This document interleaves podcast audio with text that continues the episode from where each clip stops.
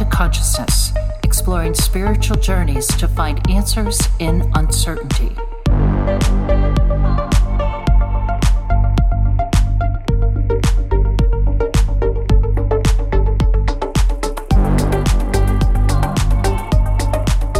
What is up, conscious monkeys? Welcome to another episode of Traveling to Consciousness. As always, I am your host, Clayton Cuteri.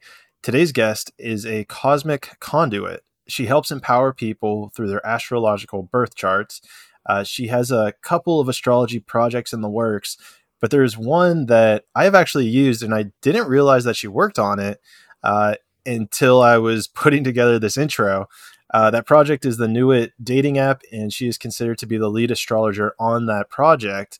So, Conscious Monkeys, welcome to the show, Haley Comet. Haley, thank you for being here.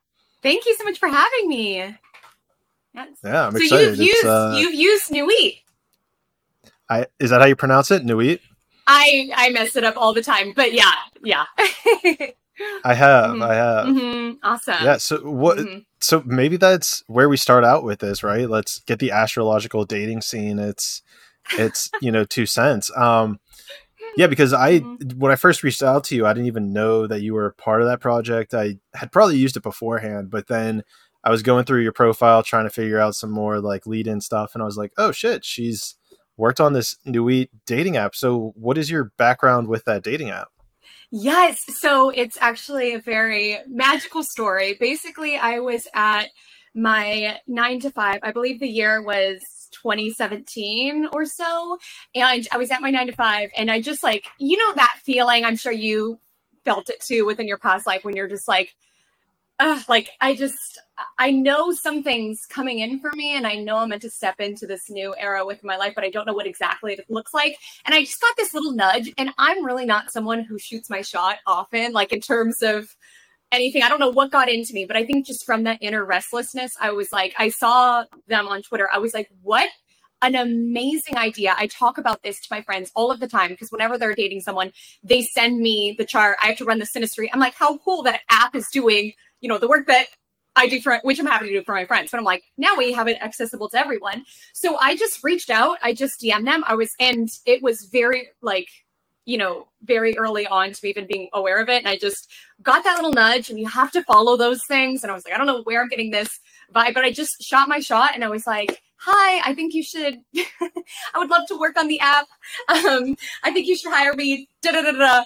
Um, and it didn't go anywhere for a while. I mean, we kind of like went back and forth. I still supported the project from afar.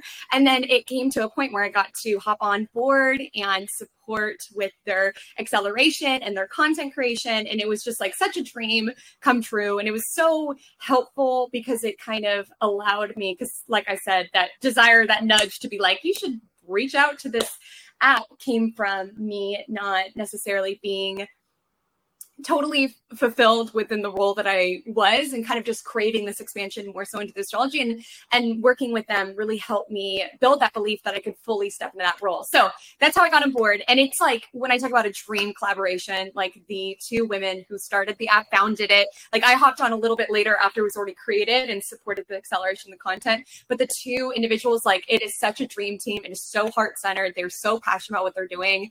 And I'm really excited to see where the future takes and the growth growth. I mean, you know, it's been it's been out there for a long time, so it's really cool to see it picking up speed now, which is amazing. Mm-hmm.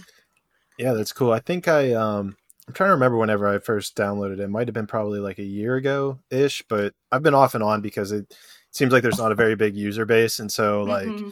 you know, you're mm-hmm. matching with people that are 200, 250 miles away and you get to a point it's just like all right, not much I can do with this. Right. Uh, so, you know, what so is that like a issue that you guys have been like working on lately is to get more people on board?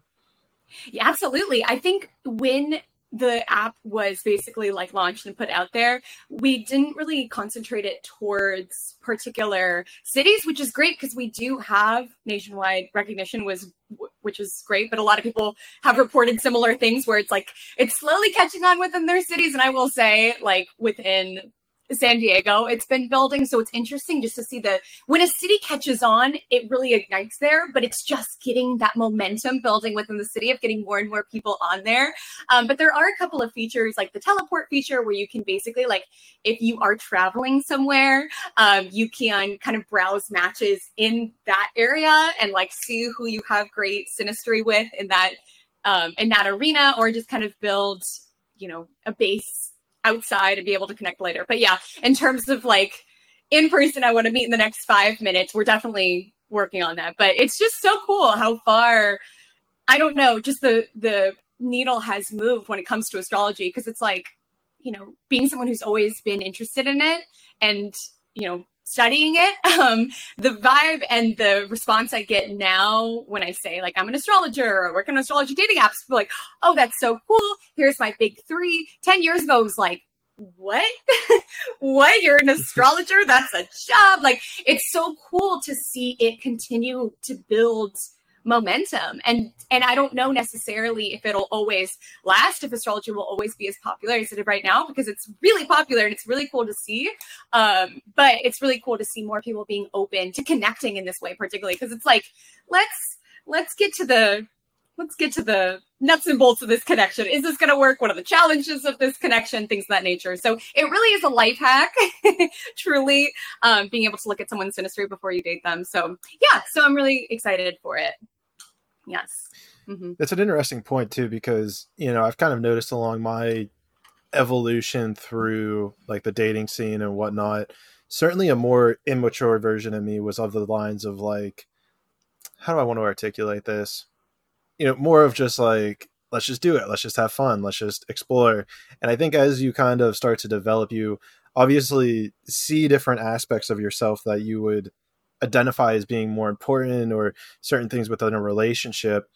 And you know it's interesting to one of those points is you know i i wonder and this kind of gets interesting right is like let me see how to articulate this. Because i think a huge piece of the puzzle for me right now is like making sure i'm mission aligned with the person i'm going to be with right? It's mm-hmm. it's making sure that we're like on the same path we have the same vision of where we want to go where we want to be.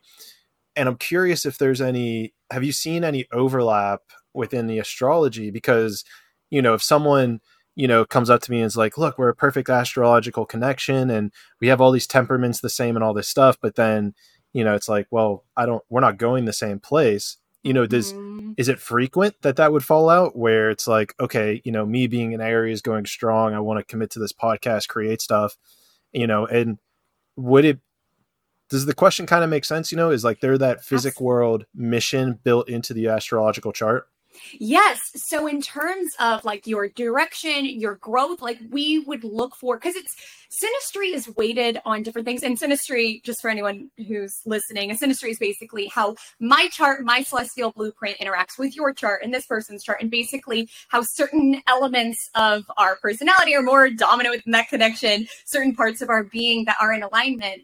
And that will be mirrored within the astrology. So knowing that that is so important to you, I would really look deeply at Saturn synastry that you have with other individuals because Saturn is essentially what it is that we are building, like externally, as well as North Node, because North Node is our own growth, our own evolution. But it's like if we weigh different things, because it's like you might have amazing Venus synastry with someone, and that would be someone that you would have a lot of fun with. There would be like a, a nice attraction there. But if you are someone where it's like, I really want someone that I can build with and evolve with and sees my values and my mission, I would look and weigh deeper on Saturn and North Node for you. So different people might weigh different things. Someone who really wants mm. something really exciting and novel might deeply weigh Uranus. Uranus. And it's also to say, like, when it comes to synastry, while I think there's so much value in understanding those components to the connection, sometimes you just need to, you know, also allow certain elements of yourself to be mirrored because sometimes I'll see like whether it's within my personal readings or anything of that nature, I'll see like two charts and I'm like, oh my gosh, this is such a seamless flow of energy. It's so easy. But for some people that they're not in a, in a phase of life where easy works for them. Does that make sense? Like they would do they would do better in a connection that sort of challenged them and kind of draws them to evolve. So I think it's also a matter of when people kind of come into being. But I will say, to your point, I do believe there are certain significators around are we in alignment in these ways? Are you supporting what it is that I'm, you know, feeling called to create and feeling, you know, in alignment with the mission of it? Well, it's a very interesting nuance that you point out there with the idea of like being in flow. And part of my next question that I was thinking of was along the lines of what you were touching on with, you know, like, and as you're talking about, you know, if, if fun's more important or if being mission driven is more important, you know, I guess I was seeing it as like, well, what if all of those things are important and there's kind of like this priority queue, but then you almost answered it with like being in this flow state. Why would it be that somebody might not, um, you know, and I have my own beliefs to this, the answer to this question, but in your opinion, why would it be that somebody wouldn't just want to be with someone who would put you in that flow state mm-hmm. with regards to being in a relationship if, you know it's if on piece of paper right the astrological connections on every single planet every single star system is lined up mm-hmm. why would it be that people wouldn't fall into that relationship mm-hmm. so i think i am such a believer in flow and there just kind of being a natural order to things i've just noticed sometimes this kind of gets into I don't want to. Sometimes mechanics of astrology can overwhelm people, but essentially, there is a harmonious flow of um, energy in astrology. It's called a trine aspect, if you've ever heard that terminology. And it basically brings the energy of flow. It's basically two planets 120 degrees away from one another. It'll happen in similar elements, and it brings this ease. And we like to see that within synastry. We'd like to see that element of flow. What I have noticed though, and this goes for if you notice within your birth chart, you have what's called a grand trine, which is basically three planets trining one another. Um, while it's an easy energy, it's a flow, it's natural gifts and abilities that you have. And if you have it in synastry, it's a natural kind of just being able to flow and come together. I always say this to my clients I'm like, you need to you need to still activate that energy. Like with trines, it can kind of bring this energy around resting on our laurels or taking that component of our connection sort of for granted or anything of that nature. Like when we really look at what drives people towards action and initiation and shifts and evolution, things that nature, it's actually some of the harsh aspects. Now, I'm not saying that love and connection should be hard, but I do think when we have like some harsh aspects to one another, it's sort of a pushes us in emotion to continually want to be the best version of ourselves within that partnership as well as within our own lives. I've just talked to a lot of people like especially kind of like older couples who've been together for years and years and years and like the trine definitely brings this energy of flow and this energy of ease um, but at a certain point it's sort of a part to the connection that you take for granted. You sort of like rest on your your laurels a little bit. So honestly when i do compatibility i like to see both. I like to see some energy where it's like there is some conflict because I think if everything's easy, we don't really get like a lot of growth. Like different perspectives and continually being able to learn from one another. Um, I like to see a, a combo. Like we think we think we want life to be easy and everything be seamless, whether it's in relationships, connections, but we would truly get bored. Like, you know, you're Aries. Challenge in many ways is what drives us in this world. So I think having having some of that kind of echoed within a connection. I personally like to see, and maybe that's you know astrologer to astrologer, but personally, that's what I like to see. it makes a lot of sense because I can certainly, well, in my life, but what I've even heard from, I'm kind of having like three different thoughts of things I want to bring up here, mm-hmm. but you know, having that resistance, right, of some challenge that you're facing. Like I even faced a faced a challenge earlier today with regards to the podcast and bringing on a specific guest, and mm-hmm. it's a whole long story. But the point is, is that like without that challenge, you're not able to kind of like unlock the next level. And there's a whole like gating system that I've kind of figured out in my life where like we have these gates and in order to get to the next level of our life, we have to like figure out the key in order to unlock this gate that'll open up the next flow for the next couple days, and then you hit another gate. Um, where am I trying to go with this? Uh, I kind of lost my train of thought with that. Did you have something to say on that?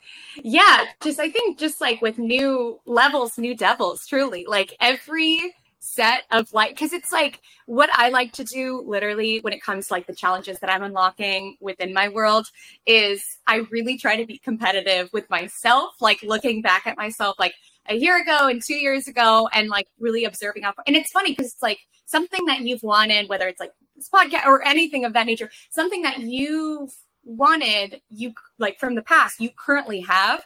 And oftentimes we glamorize and we idealize. We're like oh if only i had a podcast then everything would be great. Or like within my world if only i was full-time astrologer everything would be great. And and largely you know i do find a lot of gratitude where i'm at now but it's like at every level there's still things that are challenging and that's why we came to be humans is to be able to like evolve and grow within these new like levels that we ascend to. So oftentimes that's why I try not to be competitive with other people because you don't know the levels that they're unlocking within their world or the challenges that come with that particular echelon of success. So I think the best thing to do is really look at who you were one year ago, two years ago, and be competitive with that person if you're going to be competitive with anybody. yeah, comp- competition is a very interesting idea in of itself because I've kind of gotten to this point where I, I don't. I, think it's kind of an illusion of some sort. Uh, you know, and it's interesting because I compete in jujitsu, and this has been like a very going across this evolution of like spiritual development. I'm like, I haven't really competed too much recently, and I'm trying to figure out like where that balance is of competition. Like, mm-hmm. you know, mm-hmm. it comes back to intention, really. Like, why are you competing? If it's, um, you know, it changes person to person, but you know, it's almost like if it comes from like this ego place of trying to be better than somebody else or like that competition edge, uh, it's interesting too because I'm. I don't know why I'm stumbling so much here. um, Mercury's about to go retrograde. That's why. the communication's going down. Yep. Yep. mm-hmm. Um, I'm trying to think of this through though, but competition is really interesting because I've started to look at it in this lens of even and it's cool because uh, there's Brazilian jiu-jitsu guys who've always talked about how we have this ideology that it's like you either win or lose the match. And in reality like that's fine. Like that's one way to view it. But they've always talked about it as you either win or you learn. And mm. it's so fascinating because it's like every time I've lost a competition I've learned something deeper about myself if I go and win the competition which I've done a couple times you don't really learn anything. Like it's cool you you almost feed your ego by getting that gold medal, but I didn't learn anything because I was, you know, the the best. You know, I mm-hmm. I did everything that was good enough to win, but I didn't learn. And it's funny too cuz to tie this back into relationships, I've been trying to fix my mental psyche around them to the point where it's it, you know, we it, it seems like, and this comes back to attachment and things, but we hold on to that last relationship so much that you know you can't let go. You start thinking about the good things about it, but it, it's almost like we can't let go of it until we learn what we needed to learn from it to yes. have us move on to that next experience in life. Hmm. Absolutely. It's like there can be a reason why it's still sort of like within our psyche. It's like something about it kind of needs to be wrapped up or the lesson is learned. And if you don't learn that lesson, it'll simply get mirrored to you within the next relationship that you get it. It's like wherever you go, there you are. And that echoes into dating. It's like if you didn't fully learn that lesson within that connection, you're just going to repeat, maybe not the exact same person, but the exact same kind of dominant themes and the exact same triggers within you and the exact same wounding. So the only way to, you know, get over something is to get through it, like to really face whether it's a connection or or whatever it is to face it head on and to learn so that you can really shift into attracting a new type of person into your orbit and not someone who kind of like mirrors those same those same patterns over and over. That's what I knew. I was like, okay, we're at a different level. At least I've worked through it when I started, like when I, I noticed that I was dating a different sort of person. And, and and furthermore, kind of taking back to Synastry, someone who kind of activated different parts to me. Like it wasn't really activating that sort of familiar wound. Obviously, with every connection, there's going to be certain lessons and areas to grow. But I was like, the moment that I was kind of getting different energy into my orbit when it came to my relationship, I was like, okay, we're at a new we're at a new level here. Okay, mm-hmm. I learned from that. Thank goodness. Oh my gosh. That's interesting. And so to even tie this back to an astrological position, um, is there? Do you take like your birth chart and would you? Try to say to yourself, okay, like this is the ideal birth chart of who I'm looking for next, and this person is going to be able to unlock different things. Like, like do you almost like look at people as opposed to like you know this physical, uh, whatever you want to call it, layer? Do you almost like put this layer of astrology over top of it, where like like for instance do you have a list of like i want my next person saturn to be in this or my their next moon to be in this like you're, you're shaking your head is that is that how you do it i mean i'm okay so a couple years ago i was kind of mechanical like that in terms of I want this, I want that, I want these particular positions. So much so that when I met my boyfriend, I literally like didn't even did, wouldn't even allow the connection to advance. I basically was like, "Can I see your ID?" Because I wanted to see his birthday. I was like, "Let's just settle this early. Let me see if I." And I'm talking like this was like the third thing that I'd said to him was like, "Can I see my your ID?" And I think part of that I was sort of in a time of my life when I was almost very sort of just like mechanical. Like I wasn't really in my feminine energy, so I was sort of approaching it through this like do you compartmentalize? Do you fit into this box? What it is that I'm looking for? And what's funny is that he did not. He was literally, so when I looked up his chart, I was like, it was the sign, the only sign that I had not dated. Um, and it was a sign that I was like, I will never date that sign. I'm talking sun sign, and I'm not, I'm not like generalizing, but for some reason in my mind, I was like, well, I can't, I can't date that sign. No way. Um, but you know, and I I walked away. I handed him back his ID and I walked away and I was sorry, nice chatting, bye bye. Because I was kind of looking for this mechanic. But what's what's interesting is like that was four years ago. Like we're still together, and it it's been such an amazing like teacher and it's been so amazing and i think that's because i think it's because I didn't exactly get what I was looking for, but I got something so much better, if that makes sense. Um, and I, it mm-hmm. unlocked, like, I was going into it in a very like linear mental mind around do you fit into this box? Is, but it's like, it's spirit, it's soul, it's connection. And while astrology can sort of tell us certain dynamics within it, um, it, it was something that kind of just, it, it was very, the universe didn't give me what I wanted, but it gave me what I needed. And I feel like that happens so often. So I truly like when I do synastry readings, even what I recommend people use Nuit for is not so much, okay, yes or no, yes or no, but more so like understanding, okay, these are certain dynamics to be mindful of. Like there are certain parts that I peeped within my boyfriend's birth chart the first time I met him around, okay, I can see this particular area of our connection. You know, we have to like over communicate. That's not something that frees flow, like certain, you know, areas to be mindful of. And having that awareness helps me be mindful of that. But it, again, it's like there's no we can want something that's perfect and there are certain you know signs placements that i like more than others but i think just like anything in life it when it's a little bit more synchronistic and there is this element of challenge and someone outside of our own psyche um, or like what we think would be best, there's a lot of opportunity in it. But now when I look at his chart, I'm like, okay, if I were to design a bird chart, it would be this bird chart. now I like it. I shouldn't have walked away when I first met. Maybe it was all part of the challenge.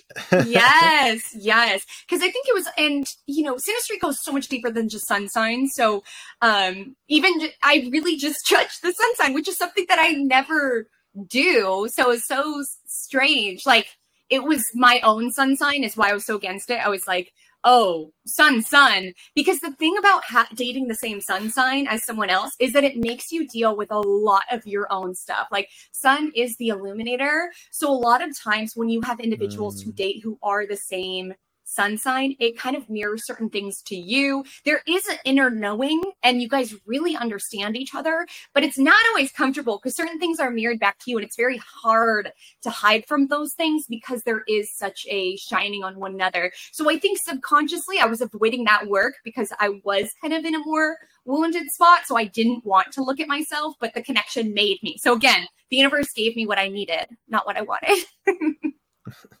Mm-hmm. That seems to be a common theme in my life as well. Yeah, yeah. Mm-hmm. You ask for you ask for A and it'll give you the polarity and B and, and that's what it'll end up giving you. It's like, no, I wanted the opposite of this. It's like, well, that's what we're giving you. but it, would you agree that like when you look back on it too, sometimes like the way things play out, I'm like, I couldn't even have designed this. Like we in our conscious mind, you know, we're only seeing the step in front of us, but like the universe is seeing step C, D, E, F, G, whatever, um, and seeing how that thing, us not getting what we want or having that learning from getting the other side of the polarity, how it's setting us up for something so much better and getting to a time when you're like, I could have never imagined it would be this good or I would feel so aligned with my path. Or it's like oftentimes, I don't know your story of kind of like your spiritual awakening, but a lot of people, it's not comfortable. Like it comes from something where it's like dark night of the soul, like they had to kind of go through that in order to get to the other side. And then once you, and you know, there always is parts to healing and parts to spiritual evolving. But when I look back on it, when things I'm like, oh, this is not what I wanted, when I look back, I'm like, trust me, it's setting you up for the next best in a better way than you could have even imagined. Like things permeated within my world thus far only 28 trips around the sun, but I would say like just in terms of things that have permeated within my world, it's better than I could have even um, imagined, even though it felt like hell at the time being. mm-hmm. Mm-hmm. No, I uh, I totally relate to that. In this this thing that actually happened this morning, which I referenced earlier, is kind of screaming to get out. And I don't know if it's just a personal thing, but I think it relates to mm-hmm. this. Where yeah. so what kind of occurred was is you know like we had we had a meet and greet before this and I basically lay out the whole gist of the podcast. You know, it's, you know, I asked for a three hour block of time, blah, blah, blah. And so this person uh, messaged me. So we had the meet and greet. He was cool with the block of time. And then he messaged me earlier this morning and was like, hey, uh, by the way, like, you know, I've been doing a lot of podcasts, you know, really well known doctor. And so I was like amped. Like, I was so excited to bring him on the podcast, mm-hmm. so excited to sit down with him. And he emailed me and was like, you know, I've only been doing like hour long podcasts, so like that's all I'm going to be able to do for whenever we do it. And you know, I asked him why, and it's interesting because I started feeling this tension within me. It's like it becomes this combative thing of like, okay, do I sacrifice, you know, this model of the three hour time frame for to get this well known doctor onto the podcast? Mm-hmm. And it was something I really wrestled with, and this is kind of interesting because something I'm trying to step into more is listening to my sacral region. We can yes. get into that because uh, mm-hmm. we actually get it gets into human design, which we can talk about later if you know about yeah. that. Mm-hmm. Okay, cool. And so it was interesting because I was like, it was hitting this point of like, you know, I know I'm going to be sacrificing things for it uh, if I were to just say yes, but it comes back to almost understanding who you are and setting that boundary of like, you know, no, I need to honor the audience i need to honor that time frame of like this is what people want. And i've tried doing interviews that are like an hour and a half and it just never feels right. So mm-hmm. um yeah. i don't know why i don't know why i brought that up but it felt like something i needed to get out there. Yeah and you have to follow those cues. And one thing that kind of that illuminated to me like firstly i'm glad that you kind of held that boundary knowing that that is something that's important for your audience and the content but I will just also bring to the surface, and I don't know if you know your full um, retarded thing that nature. All I know is that you're Aries sun. But when I think of sun sign, like I think of it in many ways. Like I do believe that we picked our birth chart. We picked to major in particular themes. So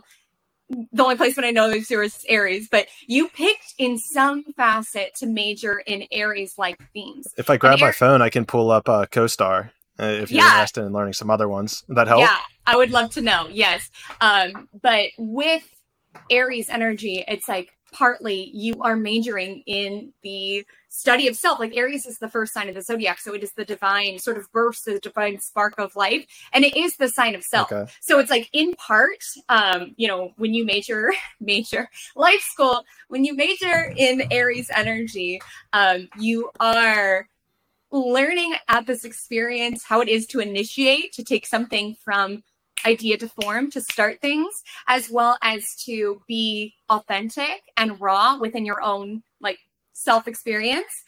And I just find that that story that you shared around like you maintaining that boundary, it's like Aries energy isn't mm-hmm. necessarily meant to necessarily accommodate and not saying if you're Aries placement out there, it means that you get to be an asshole and mow everyone down. Not that, but it's saying you are meant to take up space. You're meant to allow your own like life force and your own creation uh, without sort of you know necessarily bending at everything. So I just want to applaud you for holding that boundary. If you know that's how you work, and it's also like just when it comes to content, um, just like as someone who's you know created content, there's when you make it in a certain way, it's sort of hard to divvy and change and, and if it would affect the flow of the interview. So good job for holding that boundary. I know it wasn't easy. I appreciate it. No, yeah, and that's actually an interesting point you bring up because uh, I know that I in my past have come across as like a dick, like from just kind of stating the way I see the world as like this is the way it is. And. I never, it's interesting because I never really did it to be like me. And it was just kind of like a more logical minded, more of just like a this is what it is kind of mentality. Mm-hmm. And this brings it up to another interesting thing that I've kind of seen with astrological signs is that it seems like, it, it seems like, and you kind of alluded to this, where it'll kind of tell you, quote unquote, who you are.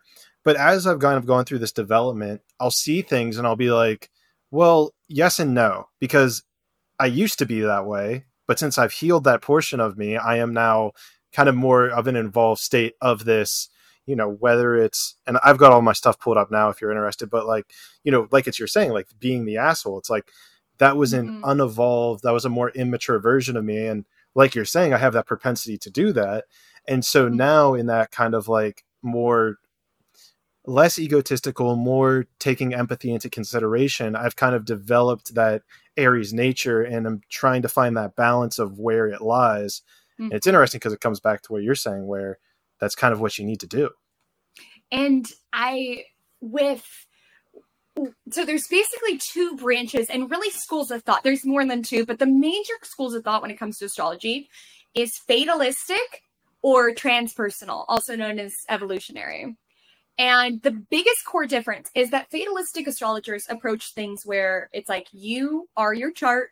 That is who you are. That is what you will be. Your destiny is mm. la- laid out, and there's no option in that. I personally identify as a transpersonal astrologer, which essentially means that you have this chart, you have this blueprint, you can unlock the lower vibration of that. Like, you know the because every sign every aspect like everything has a higher vibration a lower vibration. So like like we were highlighting with the aries energy there can be you know like reckless impulsive selfish whatever the lower vibration of aries energy is. But you can also be conscious of that and that's where i feel like the true gift of astrology is. It's not defending myself oh i'm a pisces so i'm always going to be you know weak and not powerful but rather looking at it and evolving beyond it and noticing those moments like for me as Pisces sun, um, like observing those moments when I show up as kind of the lower vibe of that Pisces sun, feeling really like weak and helpless and like I'm not cut out for this world.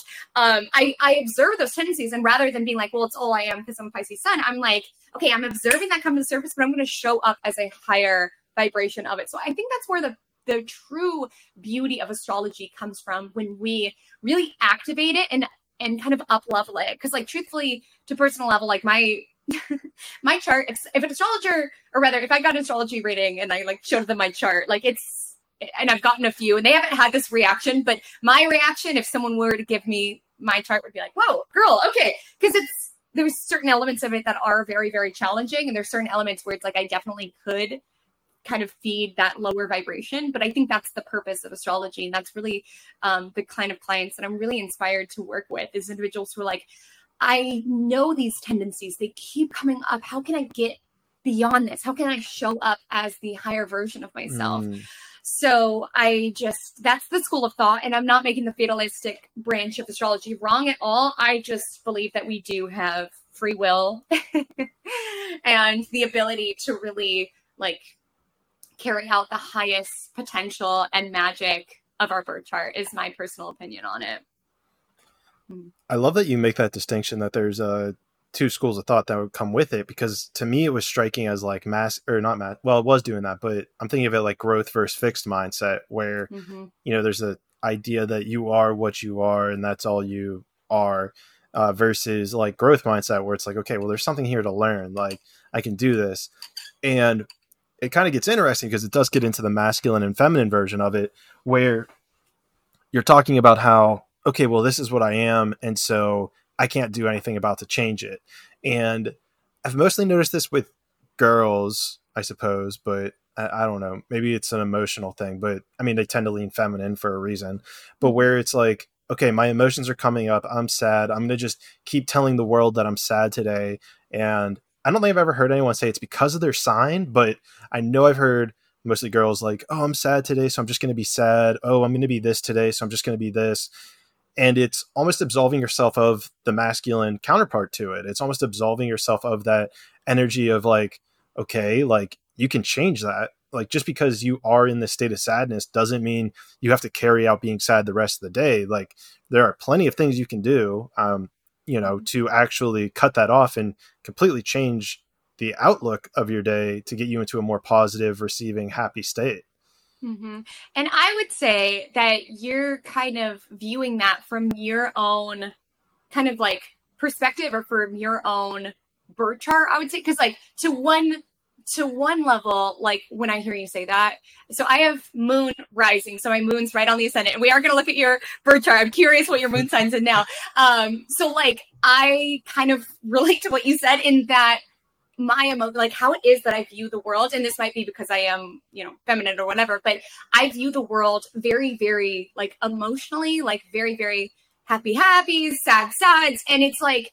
I, rather than when I'm having a sad feeling, you know, there is an element of, you know, I'm just going to be sad today. But I think also sometimes our sads and our angries and whatever can like teach us something. So even those moments when I'm like, okay, I'm sad, how can I just be happy? Sometimes I like need to go through that sad or fully just envelop myself in that emotion so I can get to the other side. But to that point and to your point, truly, um, there does get to be a point where it's like, okay, I've learned what I need to learn from the sad. It's not doing any good. So I'm going to, you know, go outside, go for a walk, things of that nature. But I think we always, the reason there is fundamental, you know, disagreement and conflict also is just like we view things how we are, not how they are. And it's like everybody has a different perspective. Like for one person, what make might make them feel better is, you know, a bubble bath and like a pedicure or the next person it's like they just need to escape into a book like we all have different methods of how it is that we sort of get our through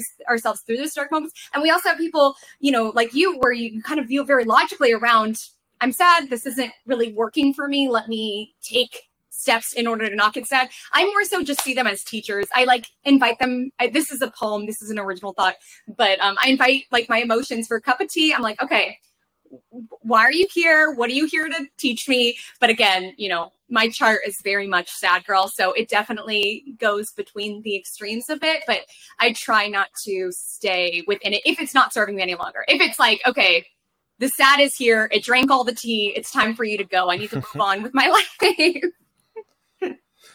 I think that's kind of more to the effect of what I was trying to articulate, right? Mm-hmm. Is the mm-hmm. idea of like the the identification as I feel like where it gets a little bit, let's say, poisonous. Yeah. It's like I, I'm all on board with you. Like there's times where I felt grief, there's times where I felt hardship. I mean, even my story earlier, I didn't want to say what I had to say. I felt maybe grief. I don't know if grief is the right, right word, maybe apathy, but I felt mm-hmm. like lower because I had to yeah. break news that I didn't want to break. And I'm all about that, but what I was trying to get at was as opposed to identifying with that as like, all right, well, mm-hmm. this happened, so I'm going to identify with the rest of the day. It's more working through that emotion as opposed to projecting it to the outside world, as opposed mm-hmm. to identifying with it, all the people around you. Yeah. Okay. Okay. That totally makes sense. I get that. Yeah. Cause it's like also with the aspect that I talked about that I have, like with moon conjunct ascendant, like I've definitely been that of projecting it to the outside world and just like sitting within it and just being like, everything's cursed. There's just no nothing good in this world, I swear. And now I'm just conscious of it around the gifts that it sort of gives me in certain ways and sort of, yeah, sitting with it, allowing it fully, and then saying goodbye when it's time for it to go. yeah, so I mean, that's. Go ahead. Oh, pardon. I was just going to ask if your moon sign is open on your co-star. Yeah. What's your moon in? I'm just curious since we're talking about the feels and emotions. For sure. Ask away. uh, it looks like it would be first house Libra. Does that make sense? Okay, I was gonna say so. Um, okay, this is for anyone who has air moon, just like you. Firstly, I think it's fascinating. You're born during a full moon, so we'll talk about that because I was too. There's my full moon behind me. Um, okay. Firstly, you're born during a full moon, fascinating. But secondly, to the emotional um, point of our conversation.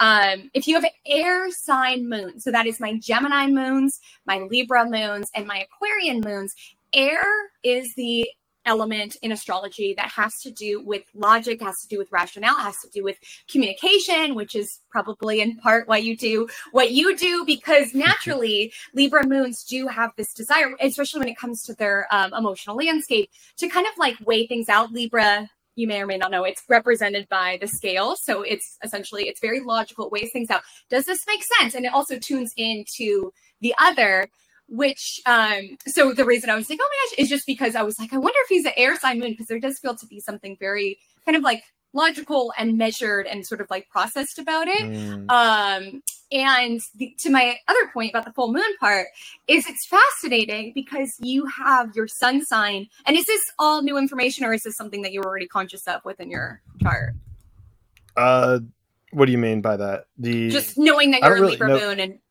okay I mean, I've had like I've been on CoStar. I have all this information, but like I don't. I've not gone through like what does this planet mean? What does it mean in this sign? Like I'm not. I'm not at okay. that level of it. So okay, it's all new just, information to me. Got it. Okay, just want to check in because when I started talking, someone's go mile a minute, so it just helps to know where you know everyone's out with their protect. But what I just want to highlight. Assume we know nothing. Yes. So when you have your sun sign and your moon sign in opposite signs, because Aries and Libra are opposites in astrology.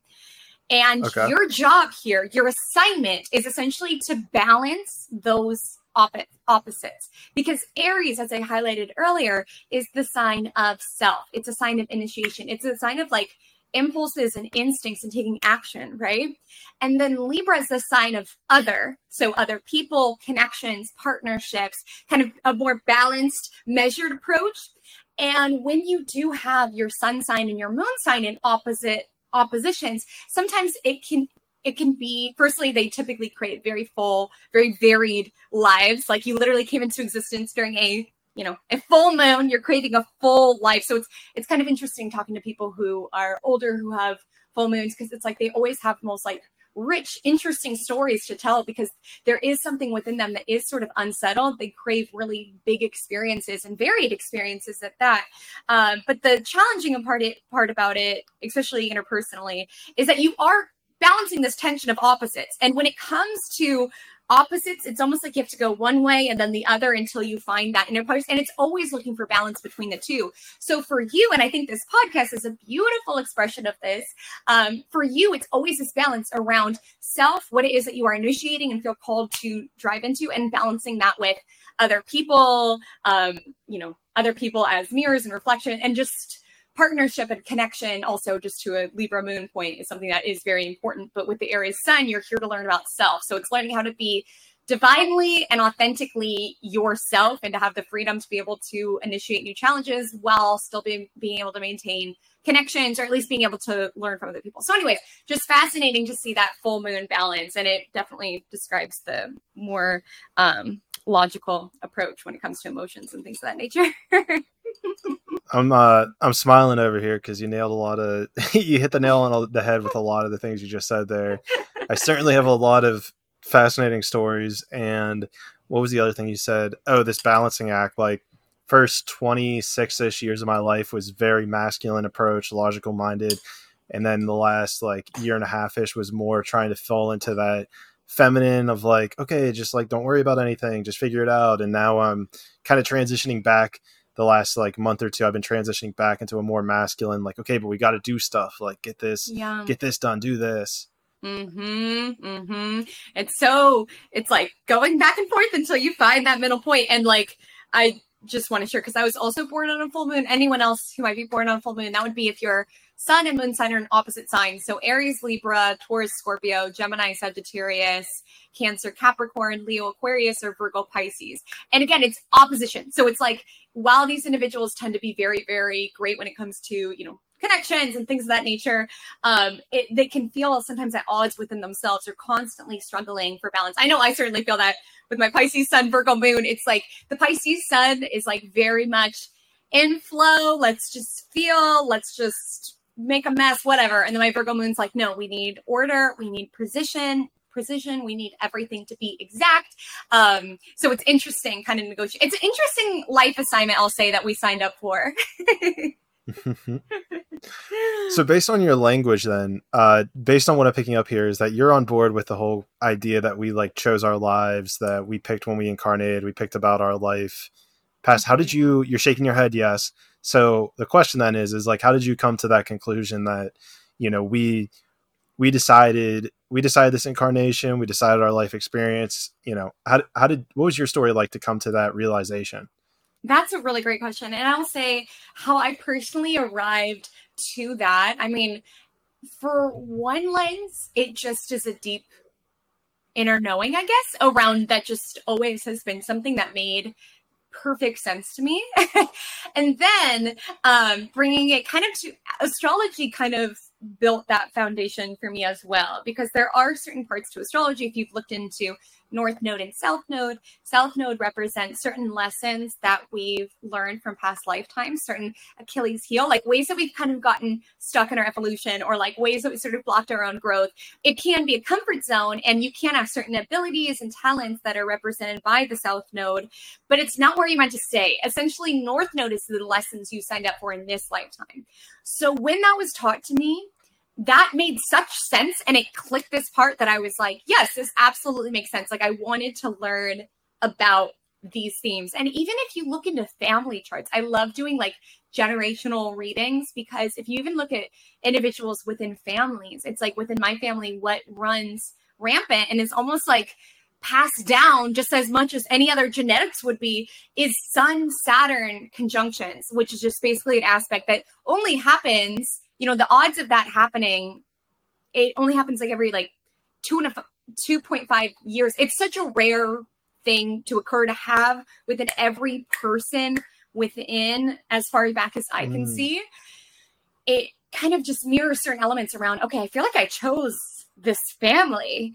And it'll be really interesting like when i have kids if that like continues you know like that particular aspect. But um yeah to answer your question essentially it's kind of built in. I don't want to say that everybody who studies astrology needs to believe that way. It was just something that when it was taught to me and when i read about it i was like that makes complete sense. And when i looked at my chart i'm like okay i see why i picked these particular themes. I can totally see it. And it's like ever since I was little, I've always felt that um, we've had past lives and future, like beyond even when it was told to me, like that was just like a, a deep inner knowing. So it's always resonated with me. And where my South Node is, and something that's also made sense to me, um, kind of tells a story around in past lives, like I was an astrologer too, which makes so much sense because there was stuff even before I studied that I knew. And I was like, where is this coming from? Or even particular like Mm. things that would come out in readings. And I'm not, you know, trying to toot my own horn or anything like that, but I was just like, where is this? It literally felt like I was channeling something. And so when I sort of dove into that South Node, I was like, oh my gosh, it makes so much sense. I was an astrologer in a past life. That's why a lot of this feels so natural. So to all I want to say about that is basically, I do believe that we chose this lifetime, and it's something that's always clicked for me. What kind of made you believe that, or do you believe that? oh yeah um Mhm. I'm on board with it. Uh, mine. Where did it start? I think it started with the. Well, I heard about the Akashic records. trying to remember the timeline of how this pulled up. I think it started with the re- learning about the Akashic records and kind of entertaining the idea. Then I have a very very crazy Akashic record story uh, about the first time I accidentally kind of accessed them.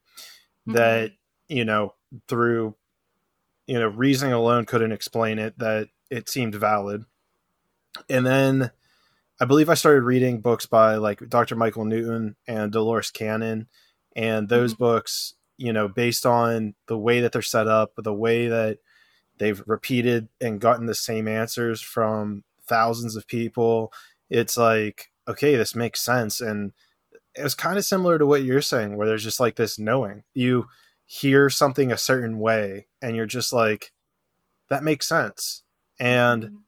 And i've also kind of been trying to put the pieces of everything together right? Like this might go back to something we can look in my birth chart about but i've always had like a very scientific minded nature about me and i was brought up presbyterian but along the way they started changing words in the presbyterian language of the bible and then in science you know we always relied on the newtonian model of the atom.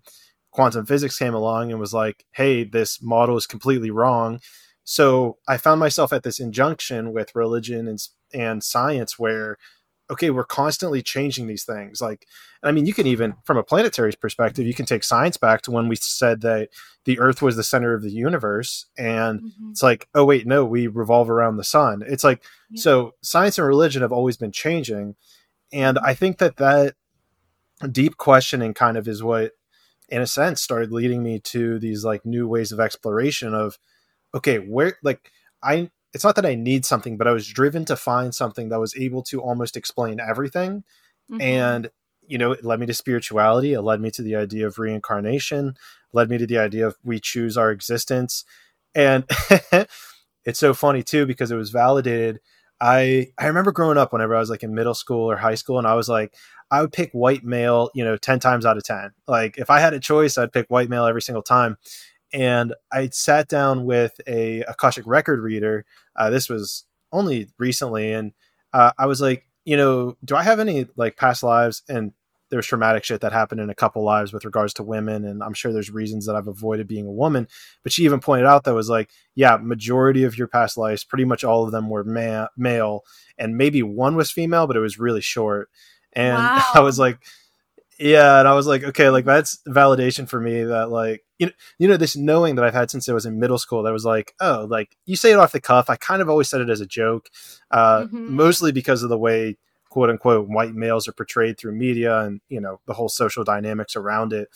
And so I kind of always said it as a joke, but it just resonated with me.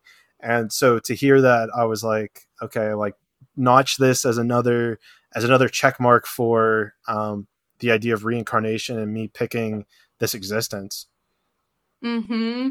And I think there's like certain theories or you know, like ideas about the afterlife or what it is that we come like a lot of them like i was also brought up very um like in a religious household or within a, a religious ideology and while i would learn about this stuff it never really ignited this deep feeling within me and if anyone's religious i'm not making you wrong at all but it was just like to me personally, it didn't really grant me the sense of connection and a bigger picture feeling of truly alignment. And even, I don't know why, but it makes me feel very safe or very just aligned to something bigger. I don't know. It, it gave me a feeling that I hadn't yet found before. And that was what I essentially, I guess, needed and was looking for. It's just that deep resonance, like something around like that just makes sense to me. It just feels right. And even like how I've kind of played with different modalities around what happens when we die or anything like that is I'm like, even if, even if I'm totally wrong and there's not past lives and and there's not future life and whatever, the the amount of I guess peace or connection or alignment or wisdom or insights that it's given me, even within this life, I'm like, that's value enough within itself. Like the resonance that it's given me has been enough. So I'm like, it doesn't feel like it's affecting my world in any way. So it just, it just feels right. And I think when we carve our own path, it's important to, you know, familiarize ourselves, whether it's with spiritual theories or, or whatever else, but pay attention to what really ignites something within you because um, there can be something deeper for you to flesh out or something that it can sort of like mirror back to you that can make more sense of your experience here. And there's a point in there that i really really want to drive home and i think this is an important point. Uh you know again if i mean i assume people listening to this podcast are probably going to agree with this already but that point of like what resonates with you what makes you feel lighter what takes pressure off of you what helps you like understand so like even if you take everything we've already said and just been like okay whatever that's bullshit you have your own rational reasons that you want to disclude it you got to come i think that it's so powerful to come back to how does the idea make you feel right mm-hmm. if you hold on to the idea that nothing happens after we die and everything goes black let's say for lack of a better phrase it's like mm-hmm. that makes me feel like shit like that honestly makes me feel bad. That makes me feel like there's no point to existence. There's nothing to do here. Why am I doing anything? But yet, if it's this idea that I'm here to learn a lesson, I pick this life, I'm going to transcend and live another life, it helps me feel lighter. It helps me transcend mm-hmm. the ego that I have had my entire life. It helps me to feel lighter. It helps me do good for other people because I understand that I can be helping them along their journey. And so, mm-hmm. I feel like that is such a huge piece of the puzzle. Is it's like, you know, screw everything else. You can rationalize everything else, but how does it make you feel? How does it make Absolutely. you feel that you chose this life, that there's a lesson to learn, as opposed to, okay, well, nothing happens after you die. It just all goes black. It's like, yes. Which one feels better? Exactly. And there's this book, I absolutely love it. It's by Gill Edwards, and she was basically talking about when you think about life and afterlife and the topics that we're talking about, basically, there's three ways that it really could work out. If you boil down all the different theories, all the different religious beliefs, there's basically three options of what life is. The first one, life is a random occurrence, right? We are just random atoms and it just all happened and it's all random. It means nothing. We are nothing. That's the first one. So life is random. The second one is life is a trial. We have this experience to prove that we are good enough to some sort of God or some other mm. higher power. This life is basically a test around we need to be good enough or be pure enough. And the third one is that life is a gift, that it was like, it's an opportunity for us to learn particular lessons and grow and evolve and furthermore enjoy our time here. And within the book, she kind of goes down each of those elements and is like, you know, if life is random, as you highlighted, it could trigger certain feelings around being like, oh my gosh, is this all that there is? It can just bring this feeling of, you know, despair. The second one, life is a trial, just makes your entire life feel like that moment before you have like a pop quiz in school, just like, oh my gosh, I got to be good enough. I got to prove myself. Right. And the third one allows for this feeling around, you know, a gift of being able to grow and evolve which yes pre- gives certain rewards within the present even beyond you know in future lifetimes. So paying attention to what things make you feel. And I think that's important because there's a lot of different there's a lot of different modalities, particularly spiritually. Um, there's lots of different thoughts on the afterlife. Like as you've been highlighted, like there's human design, there's astrology, there's so much stuff out there and so many ways to connect to your spirit. And it's so important to be discerning around what feels good to you. Like what makes sense? What just deeply aligns? That's why it's like i don't need everybody to believe in astrology. Like i'm not someone who's out there like let me prove it to you uh, how this is right. I'm like it it's such a method and it's an art of interpretation that has yielded so many positive results in my life and in my clients' life and things of that nature. I'm not going to waste my energy trying to convince other people to come to the side. I'm like, the right people are drawn to this because it resonates. Like, the, and I don't mean right in terms of that they're better than the people, but it's like there's something about it that makes sense to them. There's something about it within it. So it's not that every modality is right for every person. So paying attention to like what resonates, what language or what framework provides some sort of sense or solace within your world. Yeah, I mean it's it's really quite it's really quite fascinating because like at the end of the day that's what's important. And um, you know with regards to that randomness right like there wouldn't be well let's not even talk about it because i feel like you're in an they're not going to make any progress with that. Um, something something that you do keep talking about though is uh, like north north node and south node and I was looking through my chart, and I don't see that anywhere on my chart. So how is that? How does that play into this? Where do you find that? Is that is it, something that's are, independent? Are you looking at CoStar? Okay, I am because CoStar is really not it. oh no, it's really not great. No, um, yeah, I would recommend Nui, or you can if you just want to go online, Astro.com is great tool um, to learn more Astro. about it. Yeah, Yes, yes, because North Node is huge. I mean, North Node is huge, oh. and particularly knowing that you do have the belief systems that you do there, because it's like South Node is where it is that you've been before, so it can represent certain gifts, Achilles heel. Whereas like North Node, I, we'll see yours in a second, but when I look at my North Node, it makes me so deeply uncomfortable. I'm like, why the hell did I sign up for this? Because it's not what comes easy. If we came okay. for easy life, we would still be like in the South Node. It's like where our growth is and what we are trying to strengthen. But typically, it's an area and an arena of life that doesn't necessarily come, come as naturally to us um, because it's what we essentially majored in in this lifetime in terms of our growth. Yeah, so that's a really important part. And just a fun fact, since this is um, like a newer concept. So essentially, like when we have eclipses, so our next round of eclipses is actually right now when this episode comes out. We're in the middle of eclipses. And when we talk about eclipses, that's when the new moon or the full moon essentially is by the nodes. It's when I talk about north node, it's nodes of the moon. Um, so eclipses are basically lunations bundled up with the North Node. Just just fun fact there.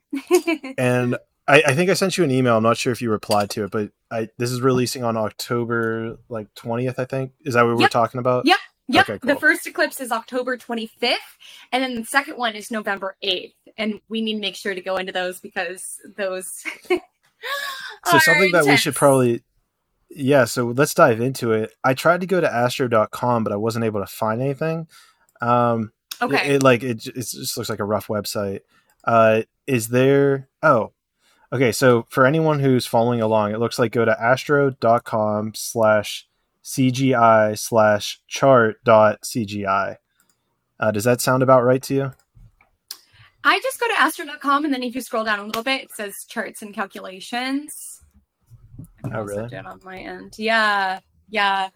I mean, it let's make, it, let's make this interactive. Yeah, everybody interactive put in astro.com.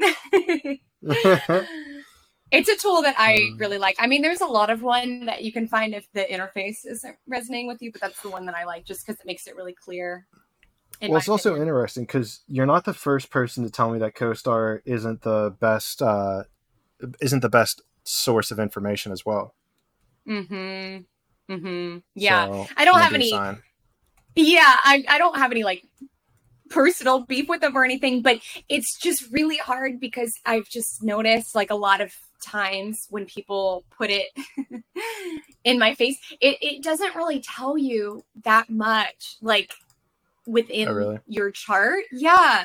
And it's really hard because a lot of people show me their table chart or they'll be like, oh, well, CoStar said this. And it's like a lot sometimes with my consultations will be kind of like fixing mm. those sort of errors and again i don't have any personal beef it's just it, it, it's not a very it's not a very comprehensive interface like i i can't even believe there's not north node i mean i just feel like that's really really big but i'm not i'm not talking i mean to your point well let's i'll give them a benefit where uh, i do get like daily notifications from them and mm-hmm. for some reason their daily notification every day is on point with something i'm going through so mm-hmm. i'll give them props mm-hmm. for that uh, outside yeah. of the daily notifications, it sounds like they're not the astrological community isn't crazy about them.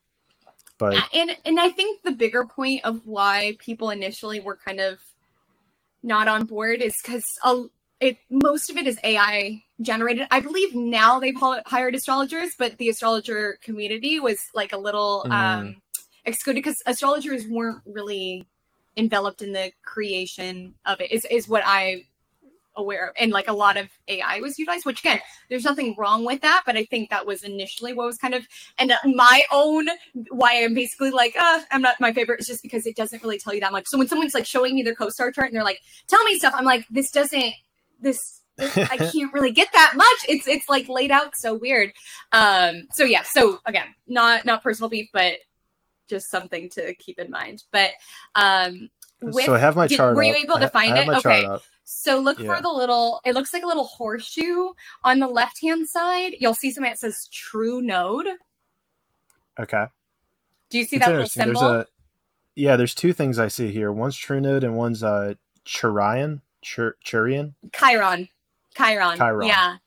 Yep. Almost mm-hmm. had it. Mm-hmm. so those are two Chiron's that I don't see. Yeah. I haven't yeah. seen that before. Well, so is True Node North Node or South Node? True Node is North Node. Yeah. Mm-hmm. Okay. So, what are the three letters by it when it says True Node? Uh, SEO, which I'm assuming is Scorpio. Yep, yep, yep. Oh my goodness. Yes. Okay, so I can chat deeper on that. And then can you find so if you find the little horseshoe symbol, can you let me know which house it's in so the numbers are in the inner ring? The numbers are in the inner ring. Okay, so it's a horseshoe which is upside down, right? Yes. It's on the left side of the screen. Uh, does it make sense that it would span between one and twelve? Mm, does that make sense yeah. Um, is it okay when you look at the inner ring at like the little numbers? See, like the pieces of pizza, how there's a number inside every little piece of pizza within the circle chart. Like yep. finding which pizza pizza that horseshoe is in. It's in between one and twelve, like it's right on that line. Is that what you're saying? Uh, well, the horseshoe itself is in the 12 section. It's more in the 12 oh. section, but or wait, or so wow. well. So hold on, let me articulate this a little bit better. uh, there's like a giant ring, just also for the people out ho- at home. There's a giant ring on the outside, which has it looks like all the astrological symbols in different colors, and then there's lines in the middle that at each point have astrological symbols. So, are we talking about the giant circle on the outside that has the symbols in them? No, the colored symbols, no, those are signs. So look at the inner ring, okay. like the little black symbols. All of those little symbols represent where a different planet was. And then you'll just look okay. for the upside down. Uh, upside okay, down so then it's in four. Oh, it's, it's in four. four okay. Okay. So so it's like at the bottom of the chart, right? The circle chart, it's like towards the bottom. Yeah. Perfect. Okay. So essentially you have South Node. So I'm also a South Node Taurus. So like I said, with North Node, it's not always what makes us very comfortable. I don't know if you're familiar with Scorpio, but it's not always the most pleasant energy. So I'll chat you through it. But again, it's like what you wanted to learn. So, um, with South Node Taurus, this would represent, and especially with yours in the 10th house, it would suggest that there was past lives around A, Taurus themes, which Taurus is about stability, security, and accumulation. And 10th house is about career and public persona. So it feels to be with the combination within there um, that a lot of your past lives were concerned around prestige and like building a life that looked good on the outside rather one rather than one that felt good on the inside like if you it's not listed on the chart, but essentially South Node's always opposite the North Node. So it's like you've had past lives where that was the focus. How much stuff can I accumulate? How much, you know, like how much success can I reach in, in terms of what other people see? Because when you just look at the circle chart, what's at the top of it? So if you see those letters that say MC, that was the mm. highest portion of the sky at the moment that you were born. So that represents what it is that we are here to essentially like rise up to and be known for within like a public domain. And with your South Node Taurus, it's not to say that you're not meant to have a career or be known or be successful, but it's saying in past lives you kind of got stuck. So I don't know if there was like a ego blocker around building what other people wanted and not necessarily prioritizing yourself. And always, what it feels like to me is always taking the safe option. So I just want to also applaud you, just like knowing a little bit about what you've shared with me, um, because a, a big theme with South Node Taurus is around breaking the rut, around always choosing comfort and always choosing like security and stability, like the the the safe option, right? And with your North Node Scorpio, if you're familiar with Scorpio, Scorpio is about essentially risk in many ways. It's the energy about being able to let go of something because Taurus is about accumulation, Scorpio is about mm. destruction. So with North Node Scorpio, and many times it is signing up for a lifetime around ending things or being able to release things when they no longer essentially serve, which again, Scorpio's energy of the Phoenix. So it's like they typically are signing up for a lifetime that has a lot of reinventions. it has a lot of like rebuilding themselves. Um, and the, the fundamental question just with, and Scorpio also has to do so Taurus is substance, it's matter. Scorpio is spirit because it's also like in destruction, finding what truly matters to one's soul. So there is a life journey around letting go around whether it was like other people's expectations or what was the safe route or what was the stable route in order to pursue something that because fourth house is the base of the chart. It's emotional state, it's home, it's family, it's beyond that. But it really asks the question around what is it that means something to me um, within the bigger scheme and making decisions that may not make sense to other people, but feel good for you, as well as being able and being willing to sort of burn down certain bridges um, of what's no longer serving or being able to like kind of reinvent yourself. So it's an interesting journey. I also have North Node Scorpio, and it's like, there's also a journey because with South Node Taurus, and, and, we should appreciate our South Node. Like it's given you gifts around, and it's given anyone in South Node Taurus else gifts around. Um, they typically have a really strong work ethic. They typically are individuals who are very kind of like stubborn when it comes to what it is that they are building, and they are, they do tend to be individuals who do work very hard. Um, but in this lifetime, you can find that the results of what it is that you are looking for come quicker when you're able to this is going on a whole tangent, but when you were able to sort of um, deeply merge into and try on other people's like values or beliefs. Like Scorpio is all about merged energy, which is why it's a sign that's associated with spirituality. So also taking into account in this lifetime, you are here to receive. So whether it's receiving support, um, receiving, I don't know, investment in the podcast, receiving ideas for their people with North Node Scorpio. Because like South Node Taurus, a lot of past life stuff was around, I got to earn it for myself. I got to do it for myself. And in North Node Scorpio, it's essentially okay in this lifetime to receive. Like a lot of the gifts that you could be offered or ideas or anything of nature, just think of it as gifts from spirit source universe whatever you want to call it. Um, there's this really lovely book. It's called astrology of the soul by Jan Spiller. really recommended for anyone who loves north node stuff. But there's this line that always sticks with me and it's like if you have south node taurus you've worked so hard in past lifetimes like in this lifetime you come here and you're like a little bit tired and you do things your way the hard way and so much so that you can sort of like be closed off and just kind of muscle through it. But in this lifetime there will literally be sent people who will tell you like easier way to do something or like give you an idea of something powerful and like part of it is around being open to receive from other people because there's an easier way to do things and it really is about um, leaning more so into this energy of flow and of trust. Like south node taurus is like i'm only successful if a b and c so, anyways, that's just a little bit about it. But I, I just think nodes are so fascinating to dive into. There's certainly a lot of, uh, it feels like a lot of truth in what you're saying. Uh, with regards to, I'm not so sure about the past life stuff. Uh, mm-hmm. Being that I think I think there was a lot of uh, like uh, warrior type stuff in my past life, so it would probably mm-hmm. stand to reason with what you're saying there. Mm-hmm. But with regards to this life, there have been so many times where you know doing the brute force meth brute force method i've just i've started to kind of resent it because i've known that there has to be a different way. Or it's interesting you say this because i know that there's times where i hear people say this is the way it has to be done and i'm very quick to like challenge it. I'm like no like that doesn't feel right to me. I'm not doing it. Uh, a perfect example is like this podcast where um, you know i've read podcast books i've read books on growing a podcast and one of the things that people have said is like, you have to do a podcast between one hour and an hour 30. And I'm just mm-hmm. like, no, that doesn't resonate with me. Like, I don't like doing that. I've tried that before. I'm like, we're not, we're not doing it. And so I think to your point, you know, there's, and it comes back to learning about human design too, where, you know, I've been told through this that I need to listen more to myself and to not push through things and to listen to what feels right as opposed to doing something because it's going to and i think you said something along the lines about like getting fame or recognition like, like this is a perfect example. This must be why i brought that story up earlier is because we've already had like a couple examples leading back to it. It's like mm-hmm. it's like you know why would i push through this barrier that i've set for the three hour mark? And it's like okay just to have this name on your podcast to have the social proof how that out- outward external validation to have like a be a little bit more prestigious. And it's like you know it's like what you're saying it's like it's what the birth chart's saying, I guess, that you're saying. um, you know, being true to yourself in order to accomplish the thing, the things that you want to accomplish. And it's so cool too, because as I was even writing out that email, I'm like, okay, I know that there's something that's going to come out of this that is like, you know, that, that pain that I could feel writing it that like, okay, this doesn't make sense.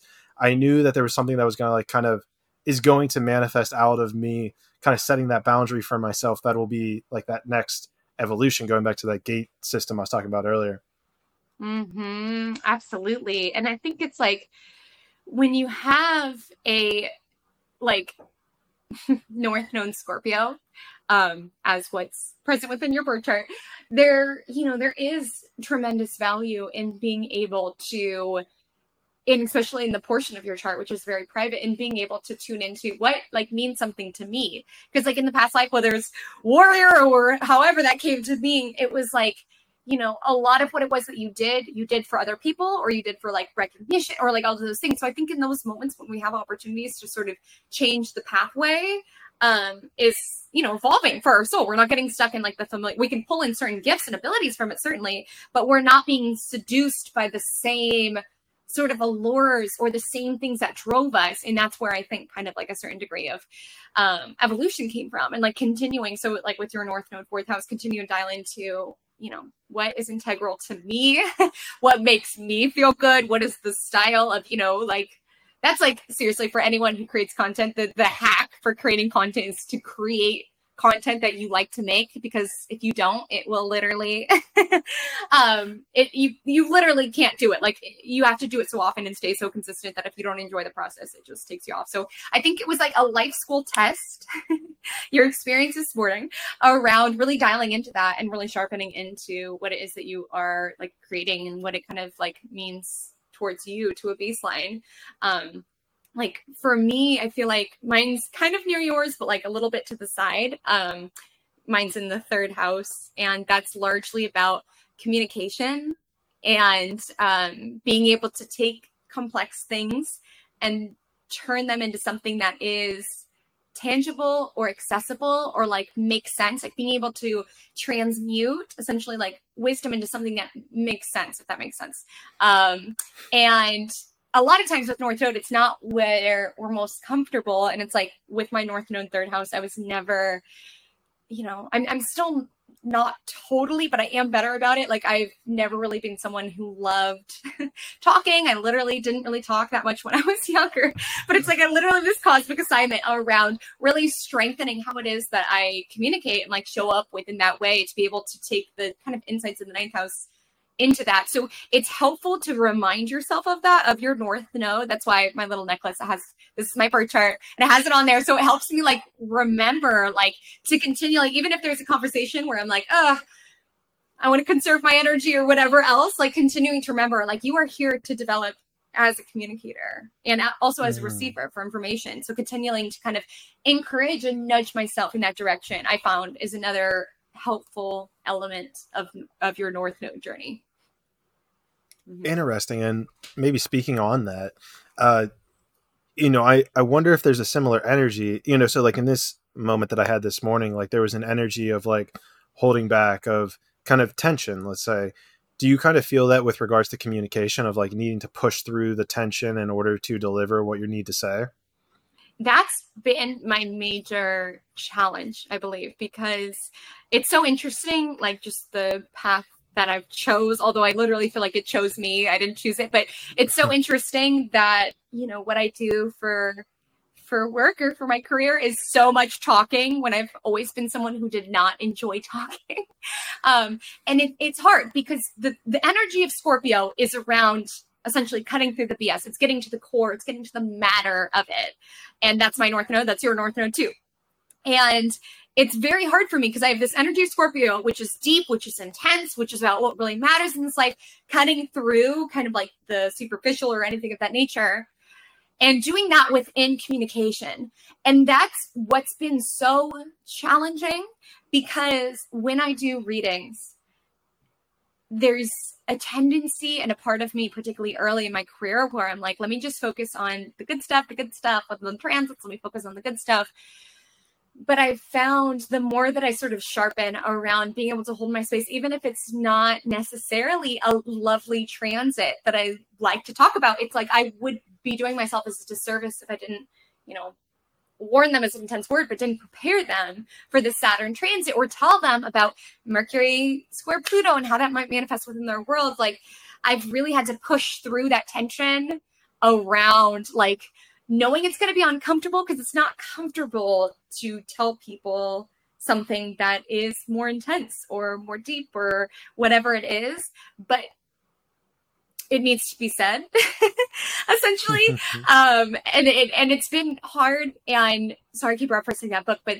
there was a part to astrology of of the soul by Jan Spiller where she was talking about the north node scorpio journey and talking about how you know because it is a life journey around cutting to the core of matters, um, you really don't necessarily like with South Node Taurus, there can be a tendency to choose a safe route, the stable route, anything of that nature. But with North Node Scorpio, we're here to kind of cut through. And a lot of times people won't be as offended as you think that they might be. And that's been my experience is that people come to get an astrology reading to know the truth, right? So it's like I can't keep things surface level and just be like, oh, you're doing great. It's all going to be mm. good. Because then that wouldn't be true to my form. And maybe that comes up within your podcast too around like, we could keep things at this level or I don't have to maintain this boundary and it's all good. But it's like doing your craft a disservice. It's doing, you know, my clients a disservice. So it's been hard. And I've really had to refine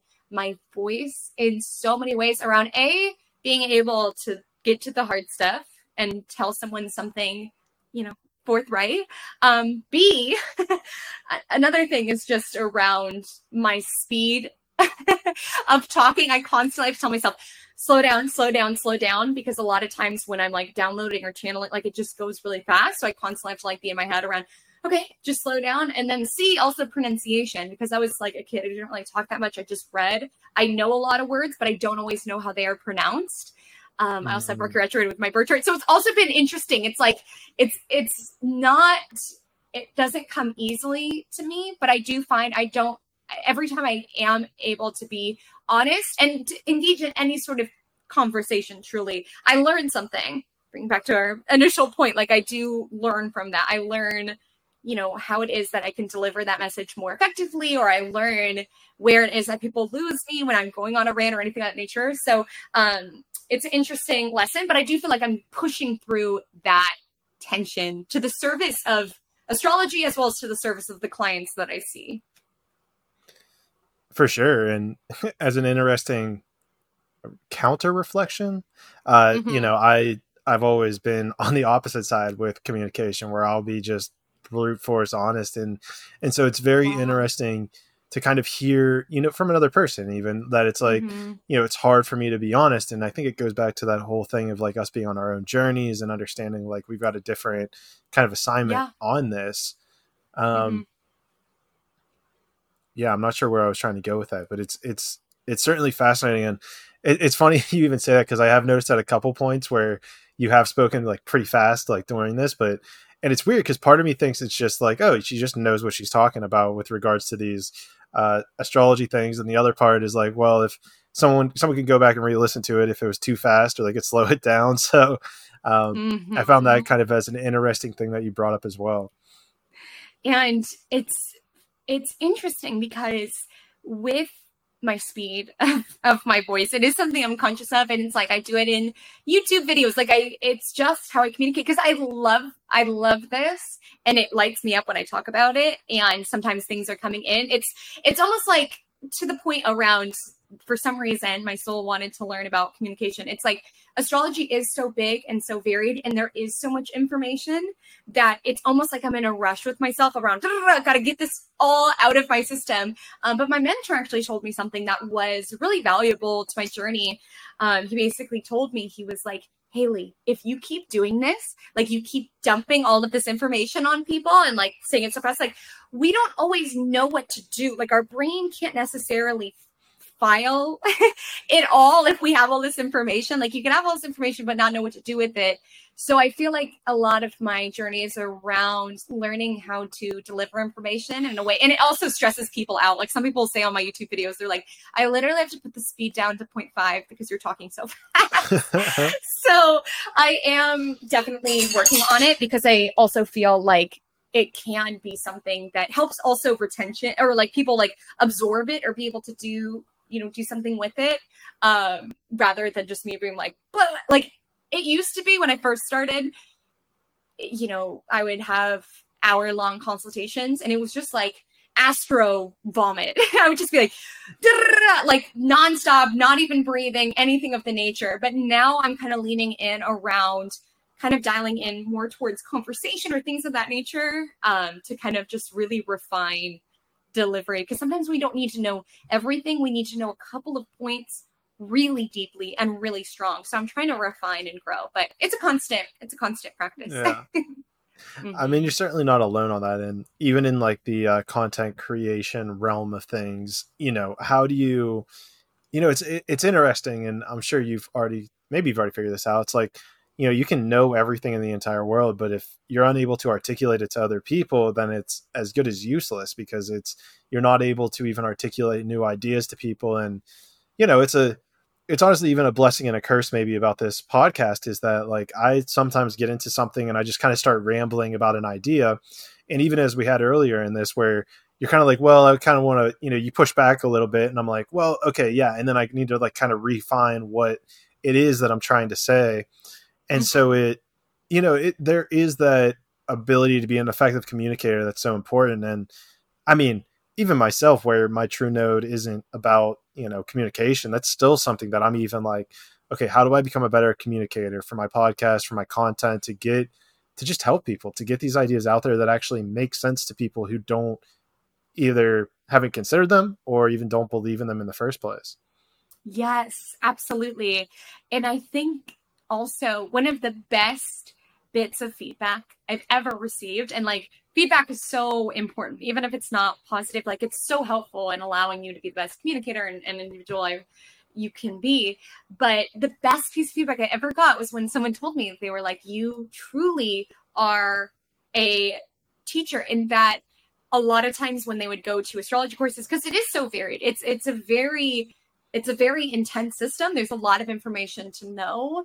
And like what she found i don't know if this is everyone's experience but it was just something that i was like wow that's really good to know is that she was basically saying you can know all the stuff. You can know all about astrology but it's about being able to transmit it in a way where it makes sense or illuminate it in a way that it makes sense to other people. It's like you can be the most intelligent person, you can know all of these pieces, but if you aren't able to articulate it or at least make it accessible to people where they can understand and kind of build it, because a lot of times with astrology can feel very inaccessible because there are so many words and it's so it can feel very complicated because there's a lot to know and I think it's really important. And a lot of times when we are trying to come off, this might be like the ego thing, but if we're trying to come off as very, very intelligent or this and that, we can actually kind of alienate people because it's not necessarily accessible. So even like within my readings and whatnot, um, you know, someone might have their Venus in detriment its house joy, like all of these things, but I try to more so articulate it into how that could come to the surface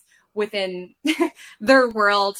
And yeah, constant constant practice within content creation it's funny it's funny you say that too because just in my last podcast i was going down this new idea and i got to a certain point where i was like i feel like i'm just trying to be smart. I like i don't think this makes any sense. Like i feel like i'm just trying to be smart. So let's let's change the subject.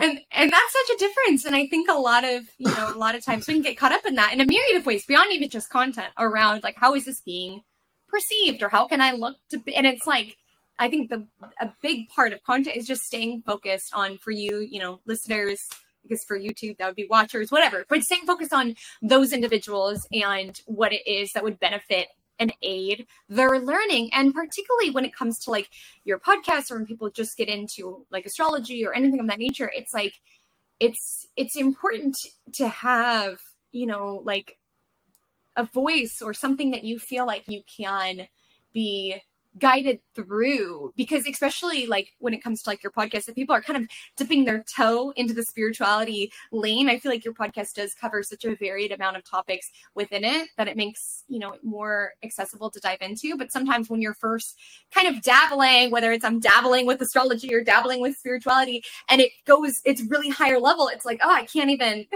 i kind of can't even understand this. So i think maintaining a beginner's mind and a growth mindset is essential in every realm of life and also tuning into the beginner's mind um, also around okay how would this be perceived by someone who's just kind of merging into this? How can i transmit this knowledge in a way that makes sense is important. It's so important because i know that there was uh I forget if it was like a tiktok or i released a podcast and i did a really poor job of articulating an idea that i was trying to go through and um, people commented like on my TikToks, like, you know, kind of like along the lines like how you could say this, da da da da da. And I kind of fell into the trap of arguing with them of like, this isn't what I was saying. Like you're you're projecting onto me something that I don't even believe in to begin with. And it was such a fascinating experience because it goes to exactly what you're saying is it's like there's a level of it doesn't matter what you're saying or what you believe. All that matters is what the other person hears. And so mm-hmm. if I'm mm. not articulating what I actually truly mean and they're hearing something that's completely different, then, you know, how great is that knowledge in the first place?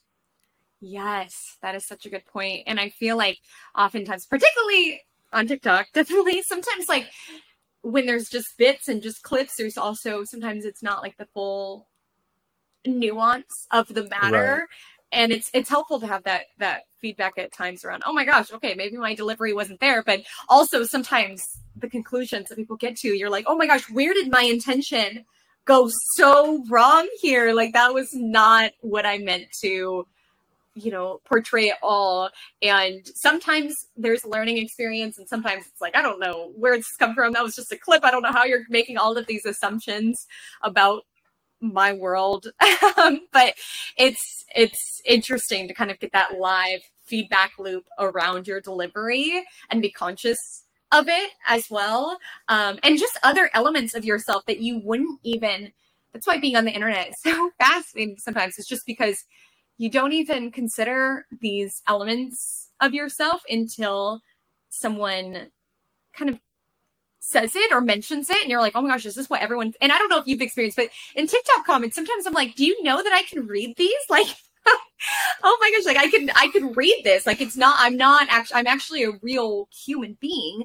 Um yeah. but you at first it, it definitely has helped me. Yeah. Yeah it's helped me yeah. build a tougher skin um, for sure but at first i was like oh my gosh because people you know just having that feedback loop in regards to just like really random elements of my appearance or of my delivery or like or things that nature that i hadn't considered and like some of it obviously is constructive and then some of the things are like oh my gosh what i'm i'm reading this so it's it's definitely interesting and if you want to build a tougher skin creating content online is a great way to Going do that. honestly, the way to do it. yeah.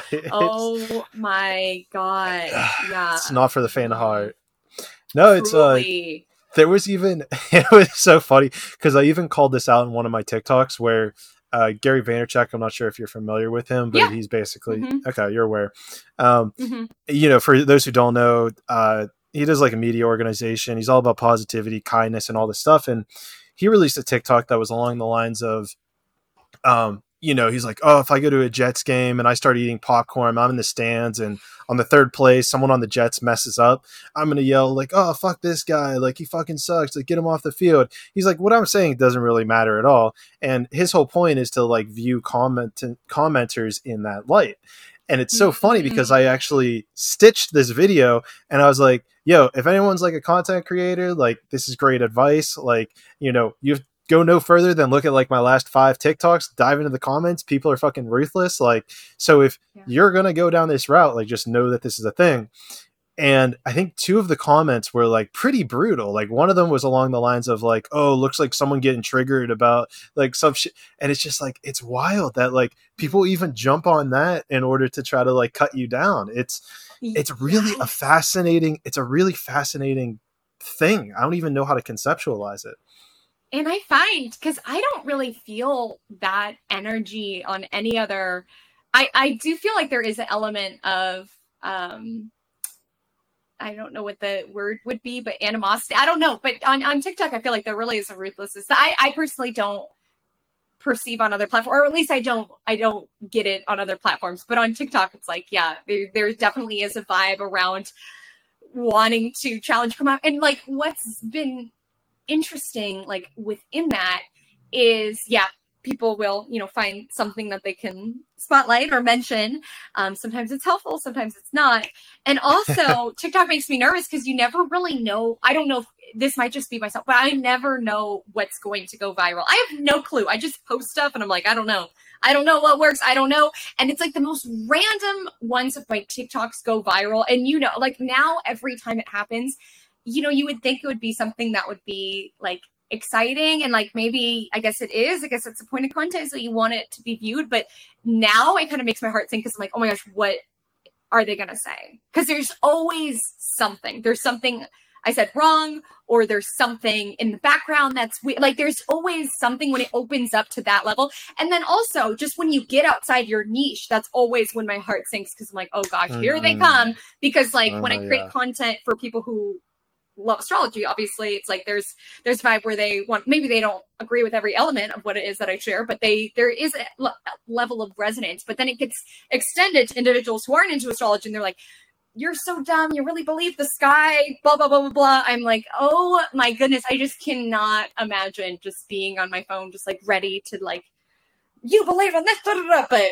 whatever. I mean i'm not casting judgment but it's just really interesting. Well yeah and where where i kind of take it too is like i've always dove into the comments to like listen to feedback like oh, it, like like you're saying because there's utility in this like if i'm missing mm-hmm. the mark on mm-hmm. something like i would love to know so that i can Absolutely. sharpen my opinion this is where that growth mm-hmm. mindset comes in And totally. where that gets difficult is if people are just being absolutely rude. Because then now I have a propensity, and I actually mentioned this in that video where I'm like, guys, like I loved talking to you guys, and I would be the guy who would go through like all my hundreds of comments and like try to reply to everybody.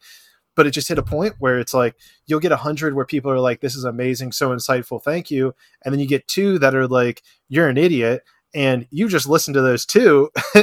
yeah. and it gets it gets to that point it got to that point with me where i'm like guys if i'm not replying to as many comments like this is why i apologize and like the, the where that becomes where that becomes an issue in my opinion is like me not being able to get valid feedback of like hey like this is a little bit wrong or this is a little bit right and even on things that i'm like just dabbling into the idea of people will tell me that i'm an idiot and how i'm wrong i am but not provide any sustenance. Like it's like mm-hmm. you're just so wrong, and it's like, well, well, give me something to look at to update my opinion, and yet yeah. you know it comes to this place of just being very hostile and negative.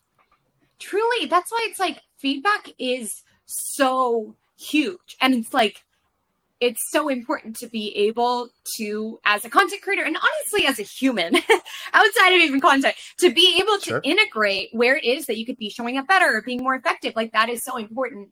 And it's important not to lump people who do have a genuine thought or something to add with individuals who just do want a response or reaction or yeah you're dumb just closing off the conversation without being like okay well why am i dumb? Where right. what, what where is this coming from? Um and so like truly when someone gives you any bit of constructive criticism like it truly is a gift. It might wound the ego a little bit but it's like i believe when someone gives you genuine feedback it's like i believe in your potential and like what it is that you are sharing enough that i'm taking time out of my day to share a way that you could be growing. And as I highlighted, like I have a huge issue with the pronunciation. So a lot of people will comment and be like, you mispronounce this, you mispronounce this. And I love that because I'm like, okay. And then I practice the pronunciation on the sports and it makes me better. And and yes, and I've just noticed a lot of people, particularly on TikTok, like a lot of creators are like moving off the platform. And I think it's like when you, you know, because I have a very small audience on TikTok, but I and it's like major, major creators. If I experience it at the like level that I'm at, I can't imagine if you have this huge audience, how draining that would be. And a lot of people are leaving the platform. Um, I don't know if it's because of that or just, I just feel like it takes a mental toll on you um, consistently needing to have, you know, that feedback loop about, you know, maybe like beyond just even the helpful pieces around you know just different elements of yourself yeah. or or all of those things. So it's just it's very i'll definitely send you i'll send you a couple of my videos. You can see how nasty people get. Yeah. Oh my that's what i was uh, saying like when it comes to things because I, I, don't know again i'm not super dialed in the platform so i never know when something is going to get you know like widespread or like more like viral of sorts.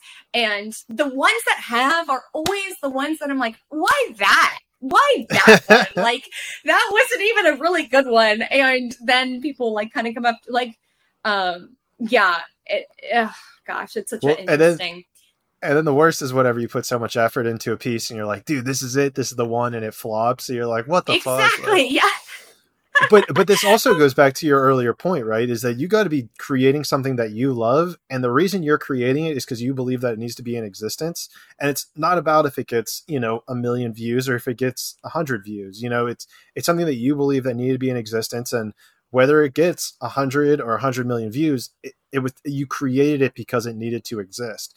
And I think that if you can get to that place in your mind, I think that's a beautiful place to be as a creator to actually to actually live from as opposed to like worrying about the next view count or the because now you're setting your physical attachment to an actual um, barrier of metric of like well this only got a thousand so maybe i'll move away from it. And now you're distorting who you are and showing up in this world just to feed an algorithm that's ever changing as well. And so you're always going to be playing this catch up to it.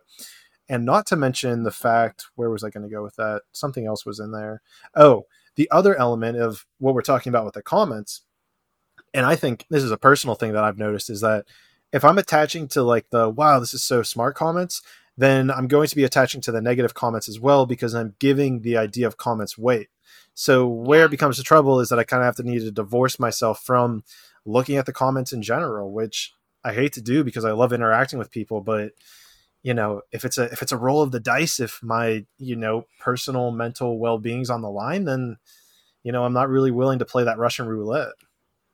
A hundred percent. And it's like, don't believe your biggest hype man or like your worst critic. yeah. And because it's like, we, we can't get attached, like comments like, oh, you're so great and all this. Cause it's like, if you put weight on those things, and, and as you highlighted, metrics are always going up and down. The algorithm's always going up and down. There are some times where it's like, oh my gosh, my, you know, YouTube's going great. Oh my gosh, this is all great. But if you allow your emotional landscape to be attached to it. You'll constantly be an up and down. And I've kind of had to put limits on myself because I used to like wake up, check my analytics. Oh, great. Things are going great. I'm having a good mm. day. Wake up, check my analytics. Oh, I'm having a bad day. Now I only check my analytics on Fridays because it is helpful, honestly, as a content creator to like look at analytics just to see how things are going. But now I've limited it because I'm like, I'm not allowing my day and my work to be decided for me by these algorithms. Like it's just not healthy for the well being. And it's also just really important because it's like also when people give me praise, it makes it kind of makes me feel weird sometimes just because you know i studied a craft i didn't invent astrology no i studied this um, for now a decade which is crazy but i've studied this and i've practiced this so when people compliment me i'm like but you're really that praise should really be towards you know the study itself right? So it also makes me feel mm-hmm. weird sometimes just because i'm like i didn't really do anything. I just studied these things and i'm delivering this message but it really doesn't have that much i guess to do with me. So which is probably a good thing that i've gotten to that place so i don't get too attached to it. But um yeah i just feel like that level of sort of taking a step back from it is really important.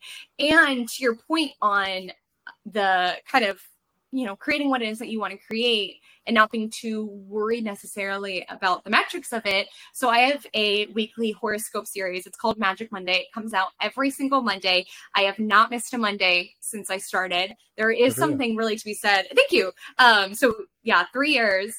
And the first year, I mean, it took a prior form. I really had this knowledge around I wanted to create this thing. I wanted to start the week. I wanted to I don't know why, I just wanted to do it. I was like, that would be so cool to like be able to start people's week, chatting with them about astrology, drinking coffee. I had this vision like in mind.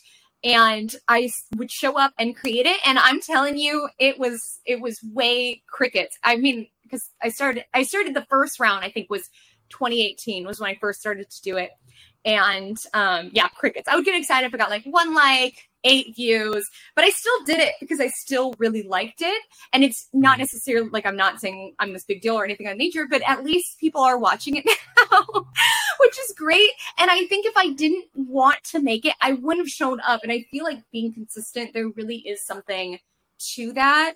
Um both like obviously like the algorithm likes consistency but also just as developing as a soul and showing up and like being consistent about wanting this to be in existence and not necessarily being swayed. Like i would be so excited if i got a like. I was like oh my gosh someone liked it you know? So um even in moments when I'm like, oh, this video didn't do that well, I'm like, girl, you were doing this for free. You didn't even qualify for AdSense or anything of that nature. And you're still showing up every Monday. Like, at least people are watching. I don't know. I just think it's important to stay consistent to make what it is that you want to make in this world. no, and there's there's definitely a weird psychology there with uh like I, I haven't really given YouTube a big priority in my um platform thing right now, but an element of that is that like for the longest time i might get like I used to get like one new follower per month and then it was like one new follower a week and then over the last probably couple weeks i would get like three or four followers uh, each day and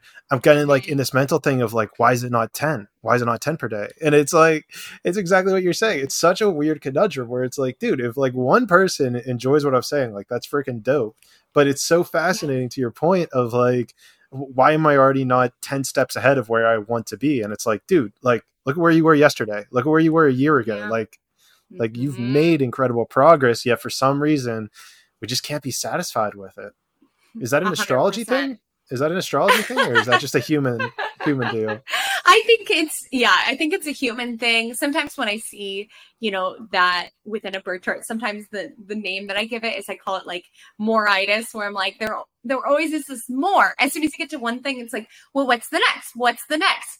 Mm. Um, and I think and it's important because it's like that becomes your new normal and then you you constantly want to like up level because as humans like if we came here to you know grow and evolve we are wanting that but i just i just think that you know enjoying the particular you know stage in the journey is really important because there have been certain times just when i look back at the past and i'm like oh my gosh why did i not enjoy that particular moment in time i was so busy trying to get to the next step and there's parts of that period of my life that I so wish I would have just absorbed, like the freedom that I felt there, or or however it was. But I was so busy trying to get to the next, you know, place. And there are certain, to your point, like there are certain like transits that can make us really, really crave this like restless feeling of growth or anything of that nature. But it's just really important to be like, okay, I'm in this lesson in life school. Let me be here fully.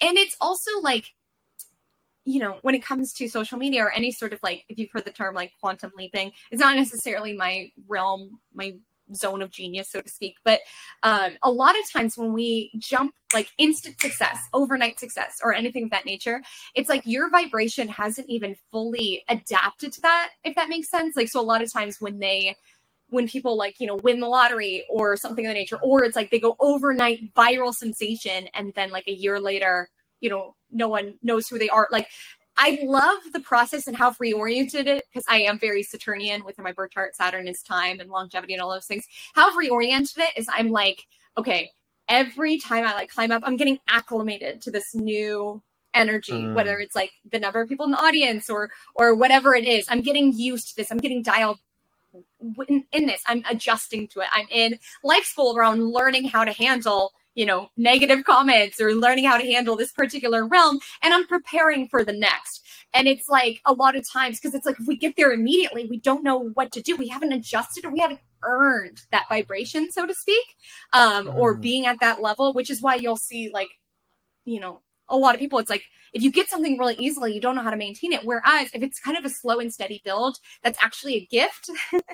in that you're you're earning that. It's almost like if you take a helicopter to the top of the mountain, you haven't even adjusted to the elevation, right? Whereas if you climb, you sort of get adjusted to the elevation and then you will have an easier time breathing at the top. So I think it's a gift to grow slowly and steadily also.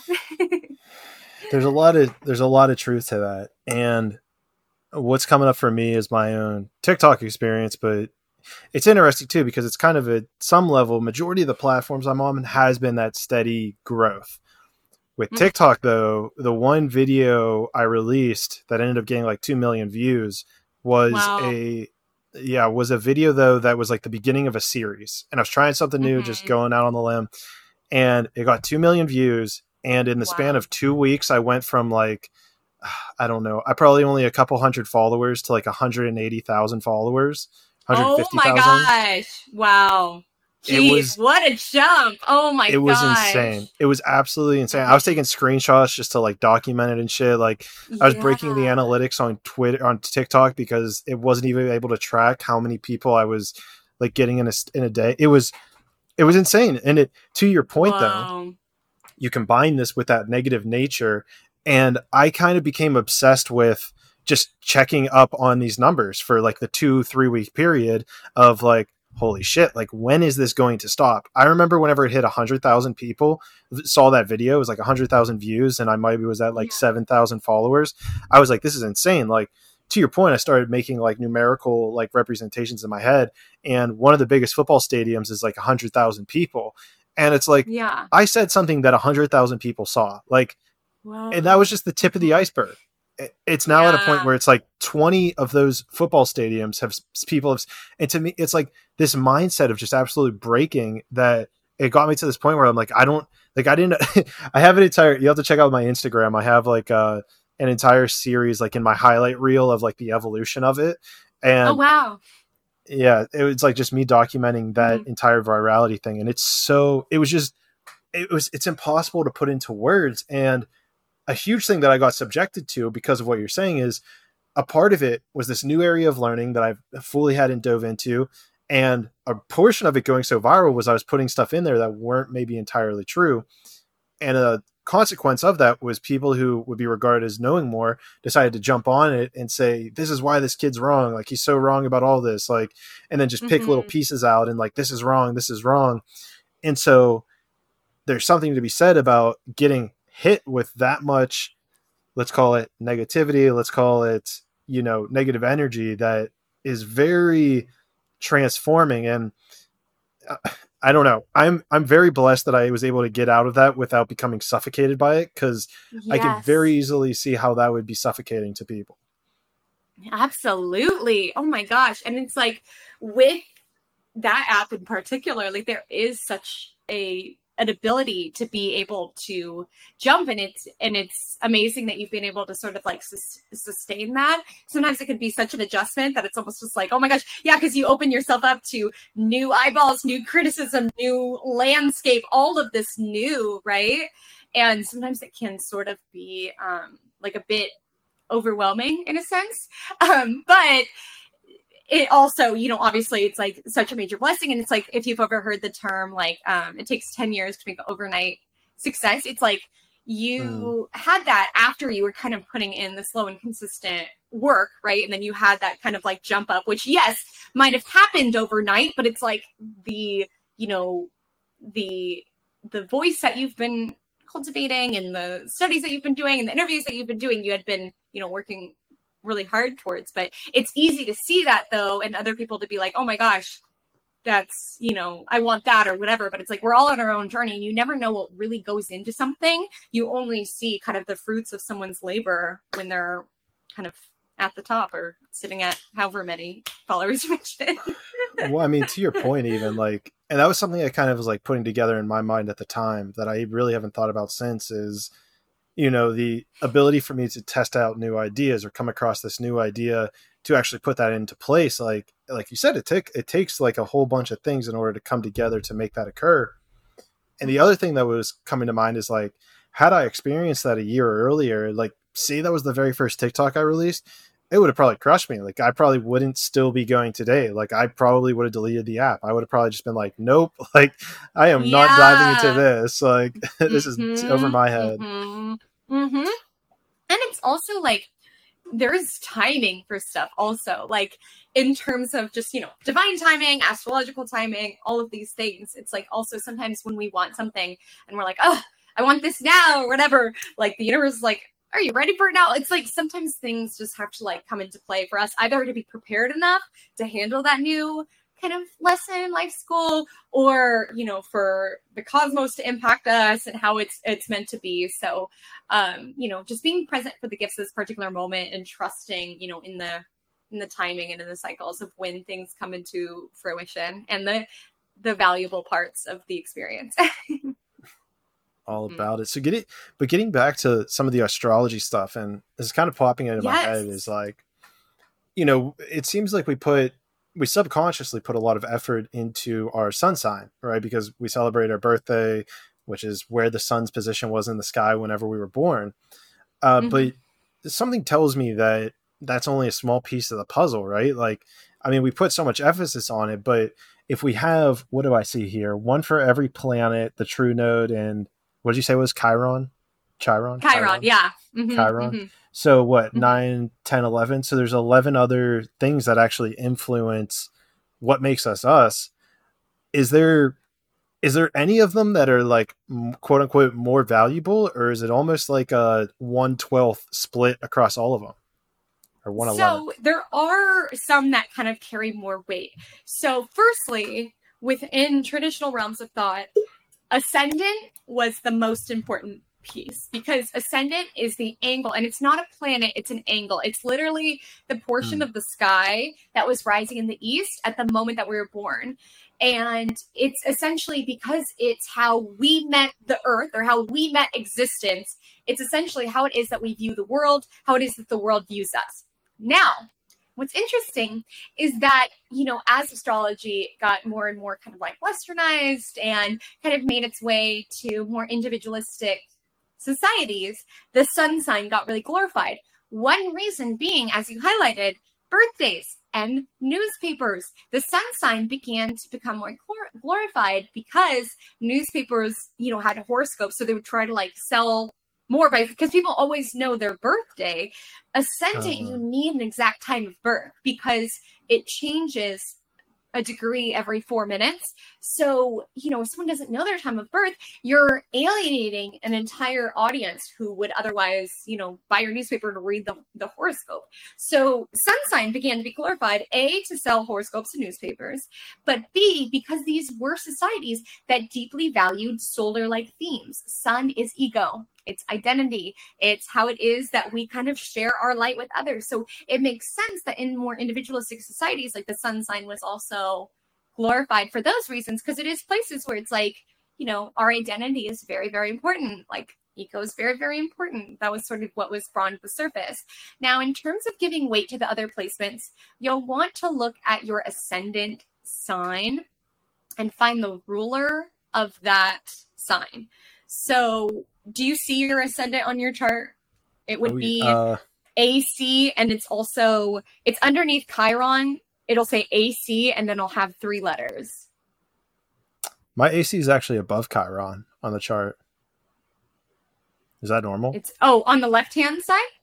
Yeah, my like uh, in the AC's table. On, yeah, AC's on the left, and then Chiron. Oh yeah. Uh, hmm. So with this though, it looks like AC is on the very outer rim of the circle. Yes, yes, yes. So that was the portion of the sky that was rising in the east. I meant more so below Chiron in terms of like the table to the left hand side, how there's like a table of all of the different words um, and symbols. Oh, gotcha, gotcha, gotcha, gotcha. Yes, yes, yes. Um, mm-hmm. Yeah, I'm in. I'm a Leo.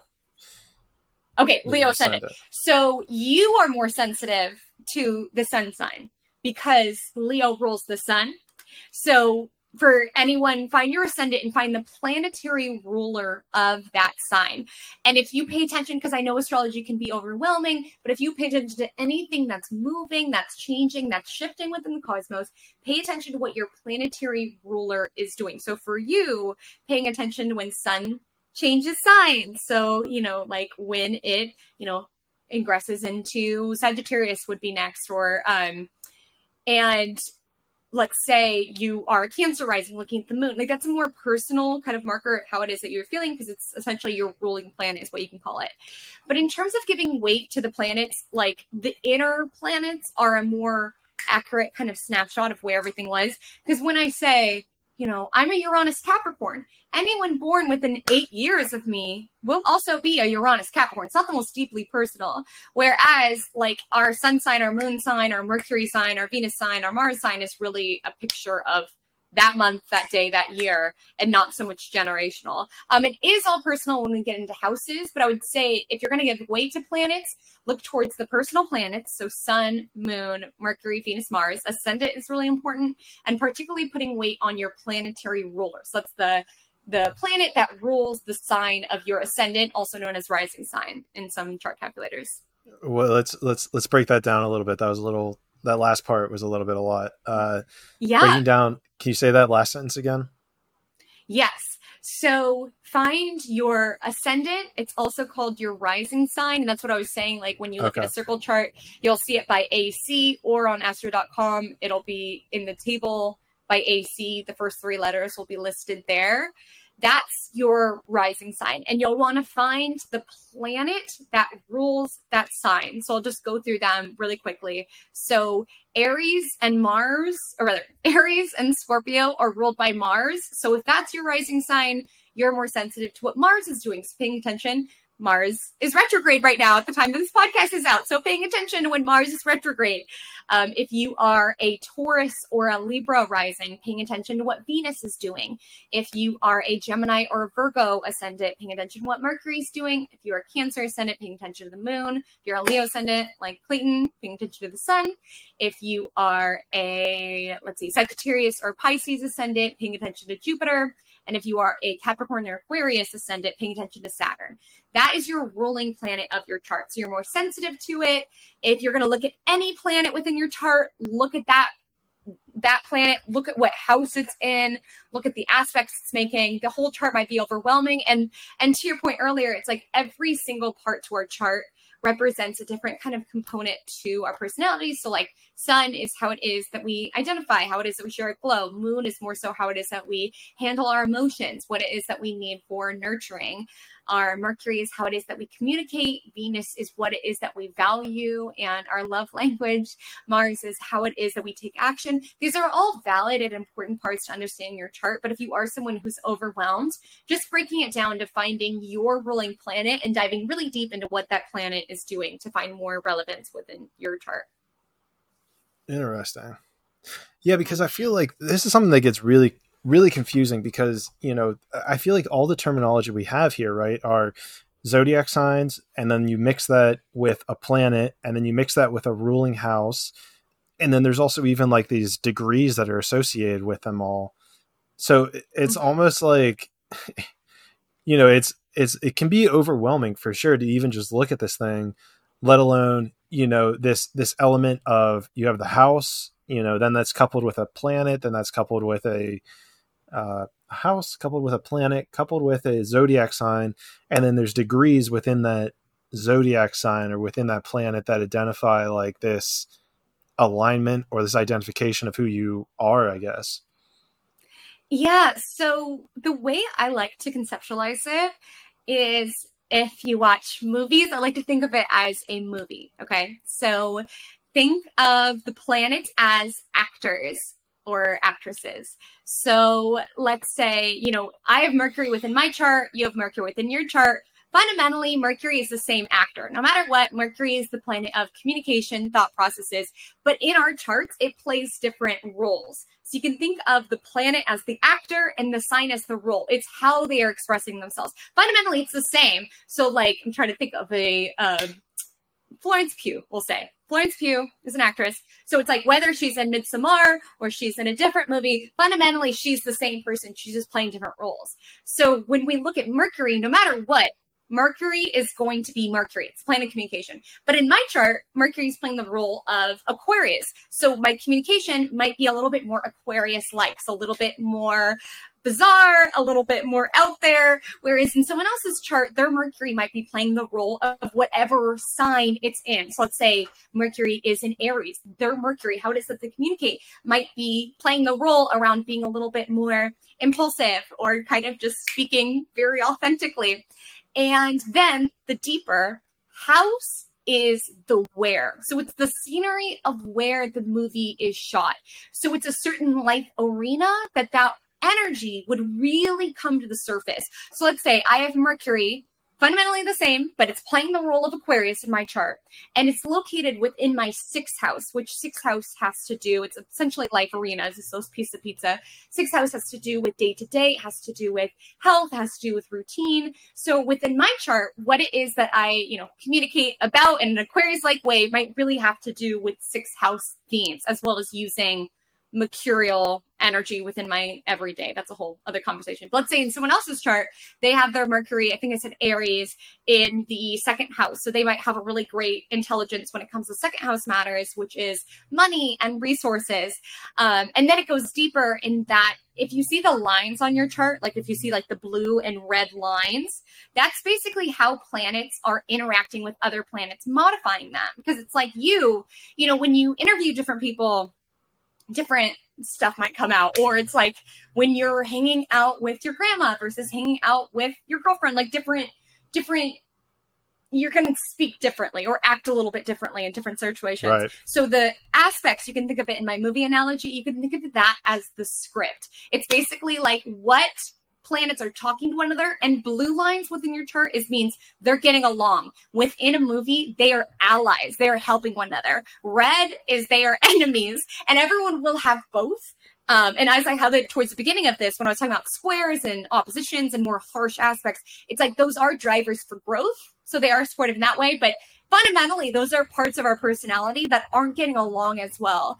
Um, so that's just an analogy I kind of give to my students to help conceptualize because I know it can feel like a lot of information. And it goes deeper. Like you said, with degree theory, there's you know there's relevance given to you know what degree things are at which just for anyone listening it's just basically like a gps coordinate. It's just saying where in the sky it was located. You don't have to read deeply into it until you're ready within your journey to get to that level. But the the main pieces are planets as actors signs as roles houses as scenery, the locale that it's shot, and aspects as sort of the dialogue, the script of the movie of astrology, the movie of our lives. That's very interesting. That's a great. First of all, it's a great analogy to kind of bring it all together. So that's a good. Mhm. It's a good way to look at it because I've, I keep getting so lost in like it's it's like oh well like the moon does this, but then it's in this house, so like how are these not contradicting each other? And then you know it gets kind of like weird, Mhm. and it's like but then the sky looks like this, and it it really feels like there's, there's a lot of moving pieces within it. Um, hmm it's interesting, and yeah, I've always seen the lines, but I'm at the point where I'm just like fuck it, those aren't for me. Yeah. Is that just, and like, that's oh. what I say. That's what I say to my students. I'm like, just, just, you don't need to like. Just a story I often tell is like I was at a astrology conference. It's called like United Astrology Conference. It was in Chicago, and I met someone who was having her Uranus return, which happens when you're 84 years old, and she had been studying astrology since she was 19. So I was like, "Oh my gosh, you must know everything," and she was like honey, I'm just getting started. I'm just cracking the surface. I was like, what? Like astrology is so varied and so vast. And it's like, you know, within my course, self-care astrology, it's eight weeks. And, you know, within that course, we dive into so much that afterwards, sometimes people, you know, come to me like within feedback or whatever. They're like, oh my gosh, like, you know, I, I know all this information, but like I'm having a hard time and like adding on degree theory or all these things. I'm like, don't rush it. Just take the pieces, refine the pieces, and add on. And it's like some astrologers use every single asteroid, every single fixed sign. I'm like, the fundamental, or fixed star rather, the fundamental parts of astrology give us so much insight. And it's also not rushing it. Like if you're only starting to understand signs now, be in that be in that energy. Just allow yourself to be there. You don't need to add on every single asteroid and every single aspect until you're ready. So like um I feel like a lot of people where they they, they kind of understand planets, they start to understand signs, and houses is where they kind of get a little lost or confused. I'm like, just be in that house realm, just learn about the houses, dive really deep into it, and the next, you know, level will present itself. It's not, it's such a deep, varied study. It's really not something that's to be rushed, which is why, like, you know, I still like, even though it's my business, my career, and I read tons of charts every single week, I still carve out lots of time to study because there's always more to learn. And it's like in terms of my coursework, so I was trained traditionally. So I was trained in traditional, you know, using traditional rulers, things of that nature. There's more modern concepts.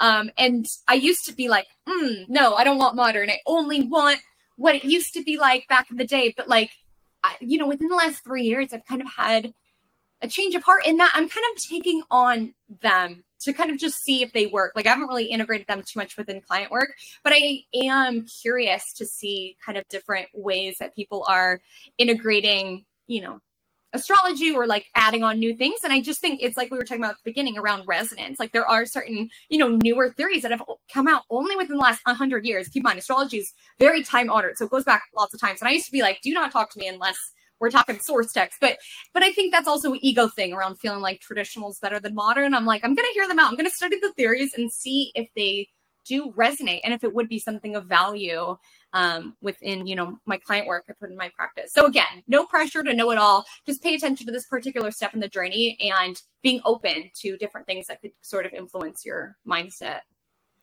There's a there's a crazy parallel that I'm kind of hearing within your story that I'm relating back to jujitsu, which is I remember there was one time where, you know, first of all, you train 10 years to become a black belt in jujitsu, and people who train that long, they're like, oh, I'm just getting started. Like, I just learned.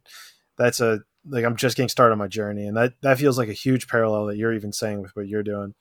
But what I'm thinking of is there was a interaction I had with my professor one time where he taught a move in class, and uh, you know, I don't remember the exact details, and it would be hard to even articulate online. But he went through the moves and showed us it, and then like in live sparring after the fact, I like tried to do the move, and I figured it out, and then added on to it. And I felt my ego was juiced. I was like, I was like, Professor, like, like, did you know, like, once you get to this point, like, I just did this in this role, that like, then you can do this thing. And he was like, Oh yeah, like that's the next step. And then, and then he goes on like this 10 minute monologue of like how you're able to contort like the different ways around the body, how to move the arm, and like just 500 different things that I haven't even seen. And I'm just, it was like probably one of the most humbling experiences that I've ever had where it's like, it's like shit. Like I felt so good because I figured out this next step, and yet here he's like, mm-hmm. "Oh, cool, you unlocked that. Well, like this is how deep the rabbit hole goes." and it's like I think the best teachers are the best students, and the best guides are those who are open to you know learning and like because I I think the most intelligent people are the people who are asking questions and look at world as things to learn and the best jujitsu practitioners, the best astrologers are individuals who look for opportunities to learn. Because I think it's very egotistical to shut ourselves off and be like, well, I know everything. It's like there's always something else that we can learn. And that's what's so fun about being alive um, and choosing to be human, choosing to incarnate is like looking at every opportunity through that lens to learn in every sort of situation. Like I wouldn't want to go to, you know, a doctor who isn't continually learning. Like I just feel like a lot of us can get hardened sometimes. I don't know if it's ego or anything of that nature around, well, I've I know it all, but it's like it doesn't make you look dumb to ask questions. In fact, asking questions is a sign of intelligence. It's a sign that you know, you know, I don't know it all and I'm open to learn from you or or whoever else. No, it's a really it's a really powerful lesson and something that I'm trying to step into even more with this podcast because you know, I just surpassed probably 2 weeks ago the 1 year mark of my podcast and yeah, thank you. And as at a point now where you know, I feel like there's questions I want to ask people, but then I quote unquote already know the answer. And it prevents me from asking these questions for one or two reasons. One of them being I already know the answer, so what are they going to say? But then the other one is like if I ask this question, are they going to think that I'm not as smart or know as much as I know? But the the reason that I want to get more into asking that question is a couple things, but one of them is to even just gain someone else's perspective on how they figured out something, the way that they arrived at the same conclusion as me because within their story they can also just illuminate something that I might not have thought of consciously. And you know, it's interesting too because I get out of this podcast sometimes and I'm like, I'm always thinking like, oh, that was a terrible interview, blah blah blah. But then realizing it's because I didn't take in that beginner's mindset. I didn't take into that mindset of like, okay, well, what don't I know? And it's kind of been pushing me towards all these different avenues of things to like investigate because, you know, I I love the podcast where I don't know anything and then I can ask the person. But when someone already knows stuff, and then it like comes this like mishmash of me like it's probably like an ego thing, honestly, that I think I need to kind of like dampen down a bit. But mm-hmm. I, I do believe that there's a lot of utility in it, being able to take that step back and just being like, so like, how did you get to this conclusion, or why do you think this is, or, and that's something that I'm certainly trying to embody more, uh, even given the knowledge maybe that I quote unquote knowledge that I've obtained to this point. Mhm. Mhm. And I think when it comes to, you know, like that beginner's mind, things of that nature, like it just makes me think of my mentor who I studied with astrologically. And it's like he is so smart astrologically. Like he has been studying nearly his whole life, so wise. And you wouldn't know it like initially talking to him because like he'll keep a lot of the focus around, you know, asking you questions or ask you for delineations and things of that nature. It's almost like if you've ever heard that phrase around like um you know intelligence whispers and what's what's the other one and like not being intelligent shouts like sometimes when you when you are confident in the person that you are and, and things of that nature you don't need the urge to like tell people or to convince people of that. You just kind of sit within that and you're you're open to ask other people. Like when he asks me questions, like I'm like, you know the answer to it, but he's like, I don't like to hear the sound of my voice. Like I already know my own thoughts. I know my own experience. I want to hear your delineation, um, which was really cool to have in a guide. And I also just want to ask, so congratulations on a year. Did you do anything to celebrate your podcast, like solar return? Uh, no, not really. I mean, I have, uh, so what I, I kind of put out like the five most underrated episodes. So like over the next five weeks, mm-hmm. I'm releasing like the episodes that I saw to be the most underrated. Um, that's kind of really the only celebration I did for it. I didn't really do much else. But but this what's really fascinating. So it was August 29th that I released my very first episode, and it just so happened that August 29th was a Monday, which it was interesting because August 29th last year was a Sunday when I released my first episode, but then I moved it to do every single Monday. So then Yeah. my one year was on August 29th, which was a Monday. Well, Wow. it gets even more interesting. So I originally thought to do my podcast, I think it was in 2018 when I first wanted to start a podcast. And, you know, I was like, it'd be so cool. Like, I just love the idea of talking to people before a whole bunch of shit in my life. I made the logo, I got like all the equipment, and it was interesting. I don't know what compelled me to do it, but I felt compelled to look up whenever I originally bought the podcast equipment because I could do that through Amazon, the past orders. Well, when I had ordered the mics was in 2018, August 29th. Wow. Oh my gosh. That's fascinating. There's something special about that particular day for you in that podcast. And like the reason I ask is because, okay, all astrologers are major birthday people. Like if you meet an astrologer, you know they're a birthday person, but it's because we understand the astrological significance of a birthday over solar return. Beyond just people, your podcast has a birthday. Like the August 29th thing is so relevant in your case. And it's like, I'm a huge birthday person beyond even just like, oh my gosh, it's my birthday, celebrate me. There is something so significant, like astrological speaking. When you have a solar return, when your podcast has a solar return, when anything has a solar return, it astrologically speaking is you starting a new sort of cycle, a, a sort of new right trip around the sun. And the reason I'm so big on it is because truly, with, when it comes to solar returns, it is an opportunity to set forward the energy that you're calling in within that next trip around the sun. And it's like so often a lot of us spend our birthdays or solar returns, you know, a lot of people will be like surrounded by people all day or drinking or anything of nature. Like for me, I spend my birthday at least partially by myself because sun is the luminary of ego and identity. So it really is a time to both take stock on that prior trip around the sun, as well as set the intention around what is it that you want to call in. So I typically suggest taking like some space when it comes to your personal birthday to sort of just like reflect on, okay, what worked? What am I calling in? What am I bringing in? And also when it comes to like podcast birthdays, business birthdays, anything of the nature, I think it's, it's important to do something. You're still kind of in the, the threshold right now, just around kind of like setting intentions, like having a moment of gratitude. Like I'm so big, like I'm beyond even just a normal birthday person. I celebrate half birthdays because in astrology, that's sun opposite sun. Yours is coming up, by the way. Yours would be next month, um, September during 20, Libra yeah, season. this 28th. It'd be this 28th, yeah. oh, it's okay. Yeah, so it's coming up. Uh, it's coming up pretty quick. Well, it, So, um, you want to know where this gets even weirder is that the whole story of that person we were talking about with the podcast and the interview, uh, we were we were scheduled for September 28th to do our interview, and then I was like, no, we can't do it. Wow. Oh my gosh. Well, now you have your half birthday. so now you could do something around it. I'm kind of I'm kind of weird about birthday, but I think a lot of astrologers are because we work with birthdays. It is significant, and I just had my sun opposite sun, aka half birthday, and it's like literally you're halfway around setting the intentions for what it is you want to call in, and literally when someone reaches out and tells you happy birthday, or when you celebrate, you know, on your birthday, you know it's literally that person saying i want my energy within your next trip around the sun.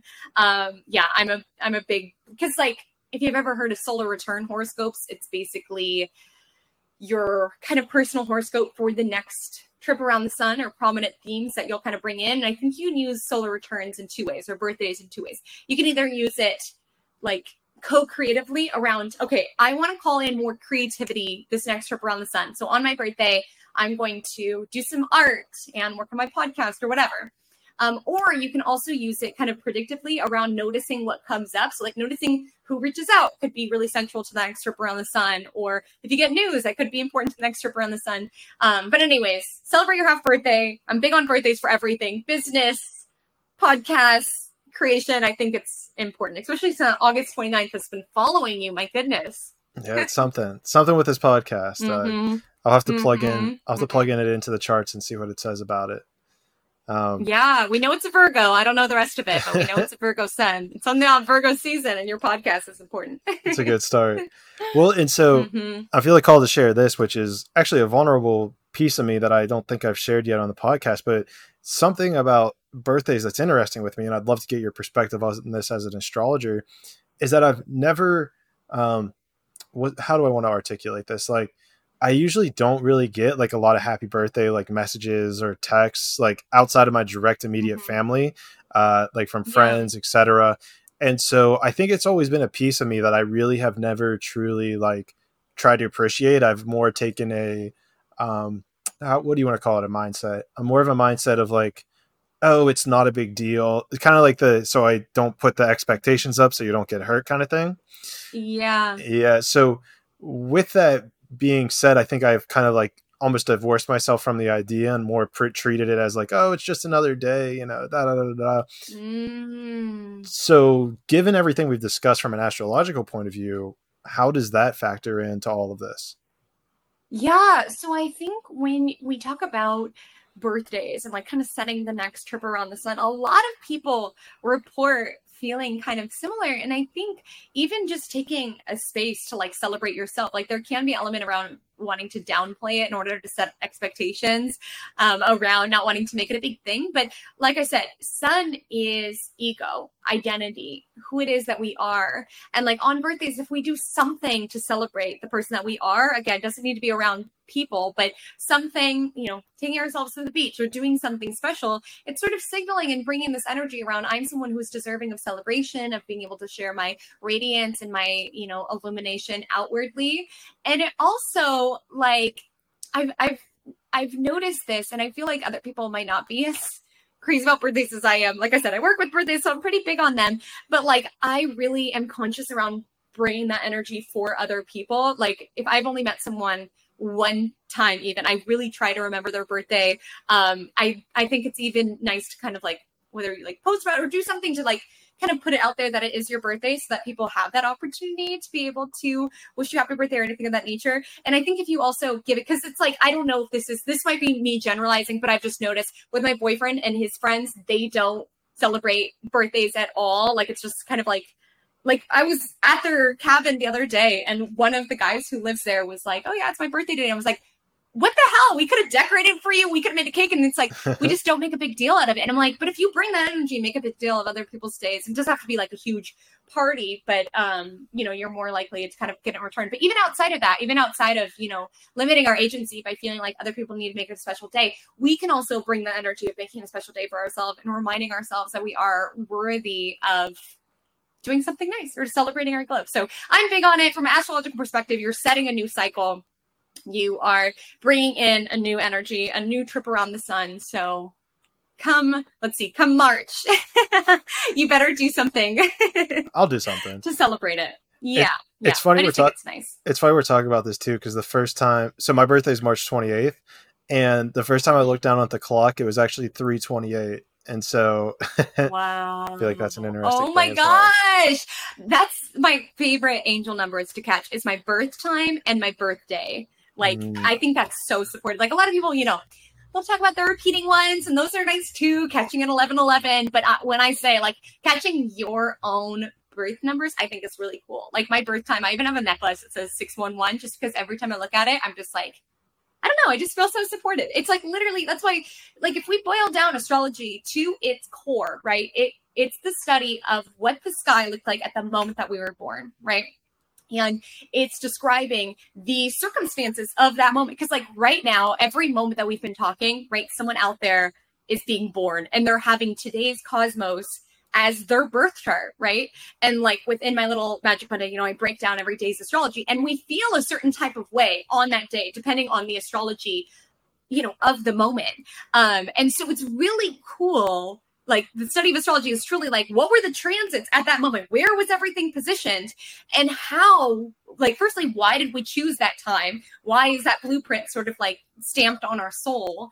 And b it's almost like how is it that we can sort of evolve into that energy? Like our chart is our past, present, future. So there can be certain elements, you know, we've grown beyond, as we talked about. There can be certain themes where it's like, I'm really working with my Libra moon now, my Aries sun now, and certain themes as well as it's like, okay, I have these certain gifts and blessings within my chart. How can I activate them? So when we talk about astrology, we're truly boiling it down. It is the, your blue, your birth chart is your blueprint of when you came into existence or of your birthday. So it really boils down to that birthday, that time. And it's like such a like we were saying with all the nuances, it is a snapshot of your unique signs and planets and houses and aspects. Like I've done chart readings for twins who have different charts. Like it is con- constantly changing um, based on like the minute and the time. So it really is an honest reflection of it. So yeah, so when you catch your birth time, when you catch your you know birthday or anything of the nature, it's just sort of I think personally, I think it's a little whisper from the universe around you're on the right track or something of the nature. That's what I was going to ask you is like, what's your interpretation of it? Because I've the, the where I've kind of gotten with uh, what are they called angel numbers is that you know there's obviously the ones that get you into it. it's like always seeing 111 222 333 but then i feel like there's another evolution to it where there are numbers that are specifically associated with you and what they mean to you right? Like like for you you said that mm-hmm. your birthday is like you're on the right track but to me my birthday means like like new beginning like there's a new beginning coming. Mm, so that's so it's an interesting yeah. so i'm curious like where do you kind of stand with i guess angel numbers in respect to astrology if you're able to dive on that a little bit more? Yes 100% so the first angel numbers i saw it freaked me out because as i highlighted i was you know raised very religious and the first angel number I would consistently spot is 666. And I was so scared. I thought I was being possessed or something because it's like, you know, the number of the beast or whatever. So I was so freaked out, but I could, it was like the more I tried to run from it, the more I found it. And this was happening. It happened right oh, before shit. my spiritual awakening. That was the first angel number that I caught was that. And I was like, oh my gosh, I'm being possessed. What is happening? So much of my world felt like it was crumbling at that time. And I was like, literally, oh my gosh, this is so scary. Um, but then it kind of drove me to look into it because I was like, I just don't feel like numbers can inherently be evil. But it was the first time I kind of paid attention.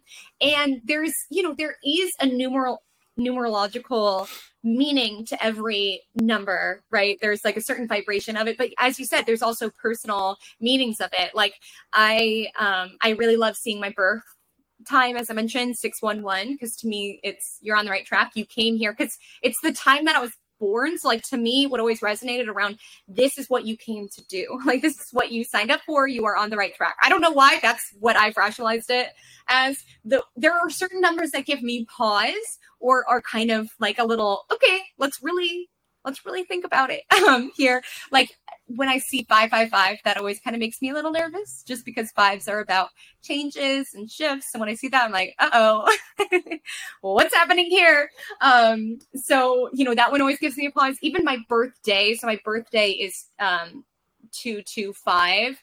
And again, I'm an astrologer, I'm not a numerologist, but um, two plus two plus five equals nine. And that's like a number numerologically that, you know, it's it's very compassionate, but it has to do with endings and releasing. So that's also one that that tends to be okay. What is it that you need to let go here? What is it that you need to release?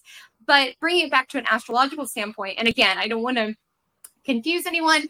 Just take take your astrological step where it is that you are. Be open to the insights. But I've been recently really into degree theory because okay, the traditional mind the traditional thought process of degrees is that it's literally just GPS coordinates. It has no other meaning. The numbers have no meaning. It's just where it's located.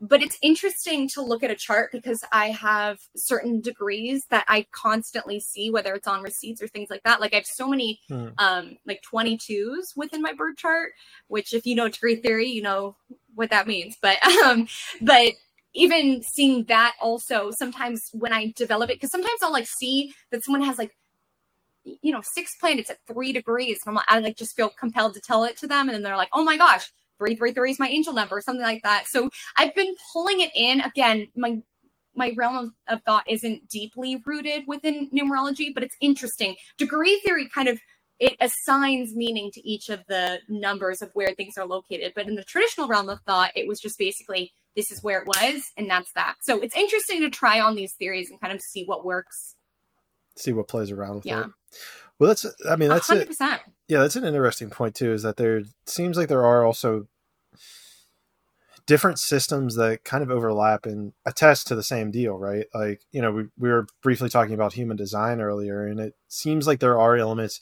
which i find human design really fascinating and i'm gonna have to bring on someone from that realm eventually but I find it so interesting mm-hmm. because it seems like they kind of pulled like astrological, they pulled together uh, the chakra system, they pulled together all these different things and tried to like push it into yeah. one system. Um, So, mm-hmm. so from an astrological perspective, are do, have you ever had any inclination to research human design or even shift your practice, or is it kind of like like how is it similar or different from what you're doing, like from what astrology is? Yeah. So I think it's really fascinating. I think it's really interesting. A lot of the themes that are present within my human design chart are also reflected or illuminated within my natal chart. It's almost like kind of same central themes, but different way of expressing it or different interpretation. Um, the fundamental differences a and we're going to when it comes to my personal practice as i highlighted i truly have the belief that it's like echoed with my birth chart and i just feel it within my world. I truly believe that I have past life experience being an astrologer because when I look at the chart, like obviously I am deeply studied, but when I look at it, it literally talks to me. That's why like when someone shows me co-star, I'm like, I it's not saying anything mm. to me mm. because it's not to- totally giving me all the information. When I look at a chart, it talks to me. It tells me. I sound insane, probably, but it really is a method for me to tap in to the universe. And it's like because there is so information, so much information within a chart. Also, I am kind of open intuitively around. You know, if spirit is nudging me around, okay, talk about this aspect, get to this piece. They they might need to ne- hear this right now.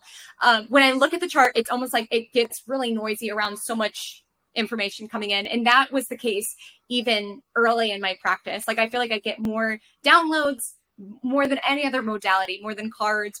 When I look at human design, I'm like, what the heck am I looking at? Like, I get nothing. I hear nothing. I do not feel connected to it.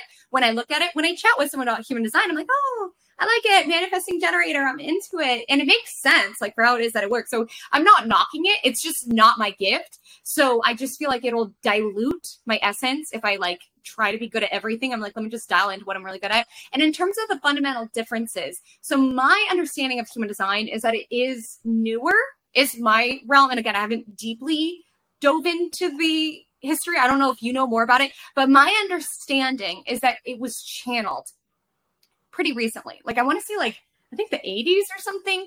I guess a guy, and I, I, could be butchering this. This is just what my friend told me, but she was telling me that a guy went into a desert, and I think there may or may not have been hallucinogens involved. Went into a desert and like literally channeled this whole system. Which, looking at it, it does feel accurate and it feels elaborate. But I guess the fundamental difference is around, I guess, the time that it's been a thing, um, as well as I don't really fundamentally understand what it is pulling from. I mean, it's fascinating, but I'm, I'm, I'm curious because there is certain elements around the planets, but whenever someone tries to explain it to me, it's almost like my brain goes blank which is why i'm also big on like not forcing modalities that aren't for you like i, I really feel like the language of astrology speaks to me because i'm meant to sort of deliver that and for some reason spirit or source is blocking me from human design because when people tell it to me i'm like why can I not understand it? But I'm not knocking. I think it's really fascinating. Do you know your type? Uh, manifesting generator in human design. Yeah, I'm also. Oh, same. Okay. Yeah. yeah. yeah. Mm-hmm. Mm-hmm. Yeah. Which is fascinating. It could be frustrating, but it's fascinating.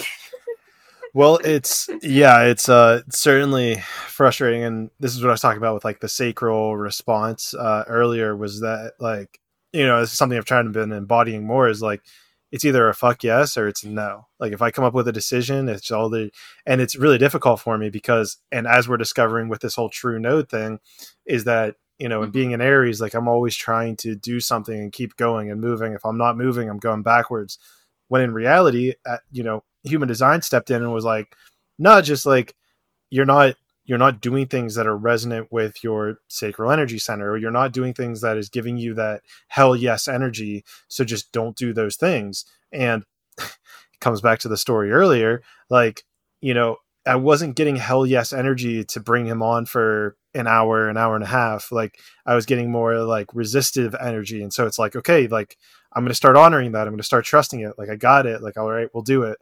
Um mm-hmm. so yeah and and I mean, even more so, it's it's super fascinating. You talk about it in that way too, because I know that I've talked to like tarot card readers who have certain read certain cards or certain decks speak differently to them, or even I, I guess originally like the 52 card playing deck where we're talking about like ace through king, uh, spade, diamond, club, hearts was designed for like actually reading tarots to begin with, and so there's people who actually can just read those cards and like know what those say. Mm-hmm.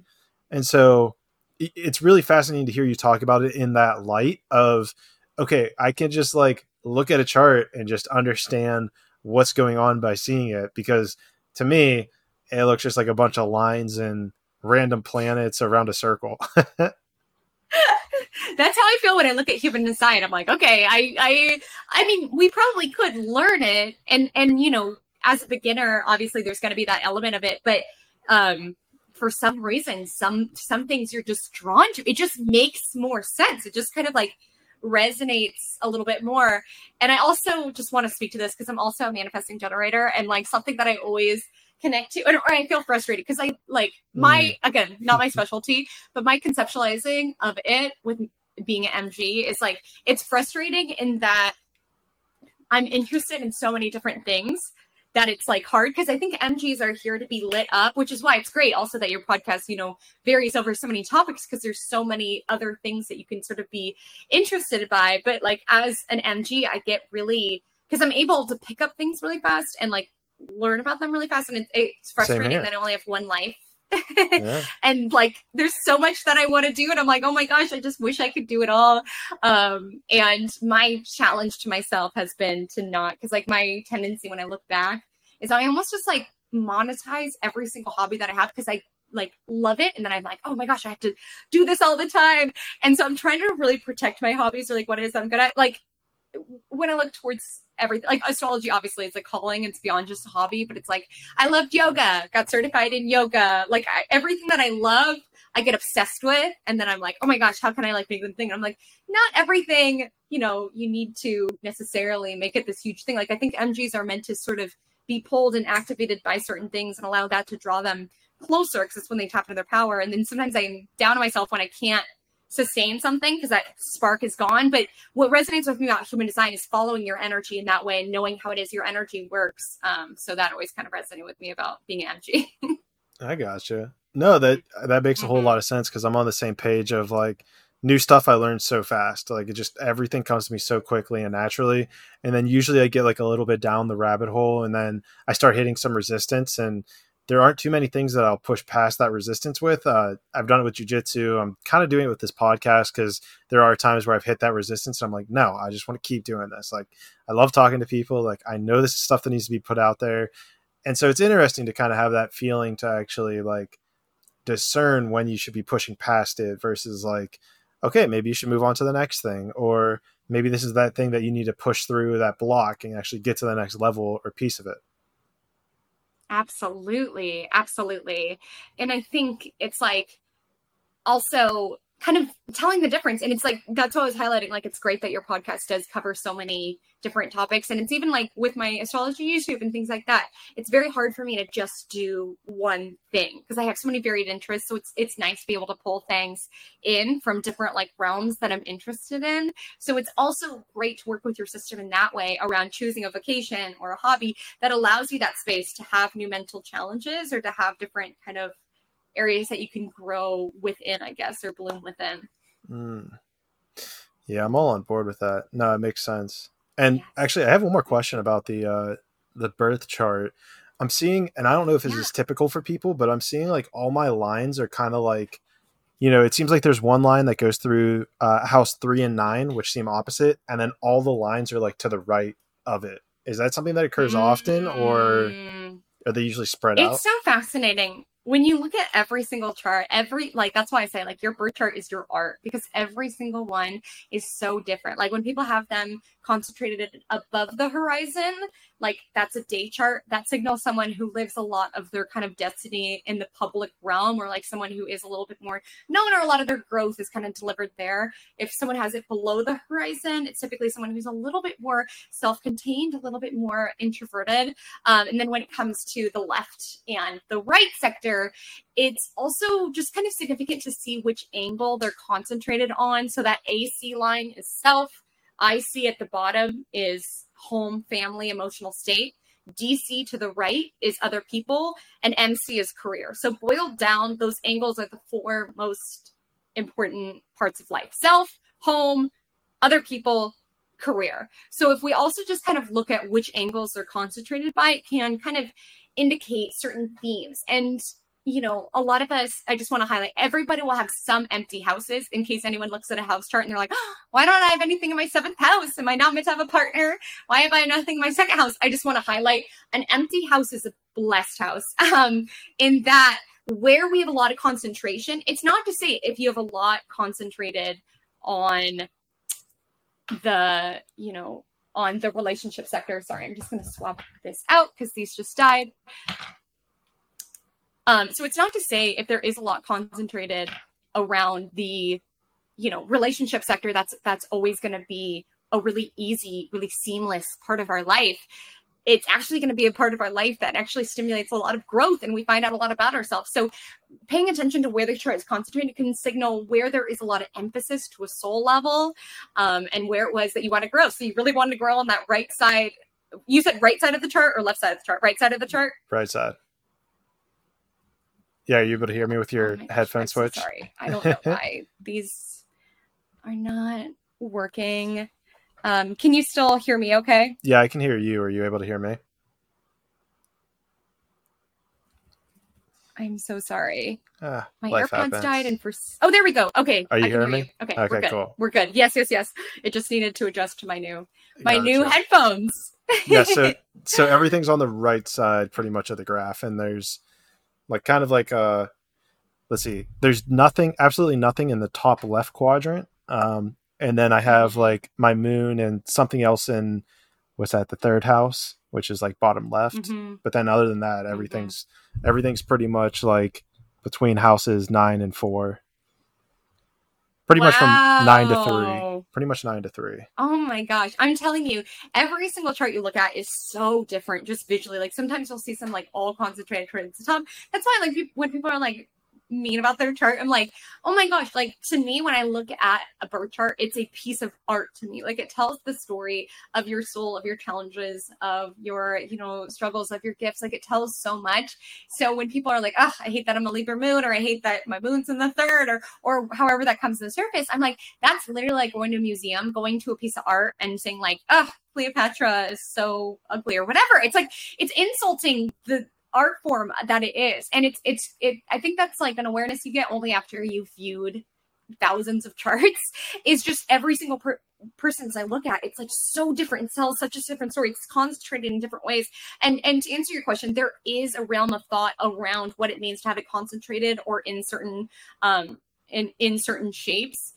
That is something to dive into but furthermore it's just a beautiful it's it's a beautiful art form so to speak the art of your soul well, right and even deeper to that right is there's a level of if you're insulting you know these certain elements it's like you know based on our line of thinking it's like you pick that and even more so yes. it's like this is your artwork that you uh, theoretically created so you're kind of just pointing the finger at yourself here about something you don't like about yourself a hundred percent a hundred percent and it's like and with our birth chart, I, I rarely talk to people who love their chart. It's so fascinating. They're like, oh, it's not enough in these ways, and da da da. and I think it's helpful to talk to astrologers sometimes just because they have an objective look. Because all we do is look at birth charts, and we're like, oh my gosh, you're so gifted at this, or you're so da da da. Like it's an objective. It's like I don't know you. I'm just looking at the story of your soul and telling you what it is that I see.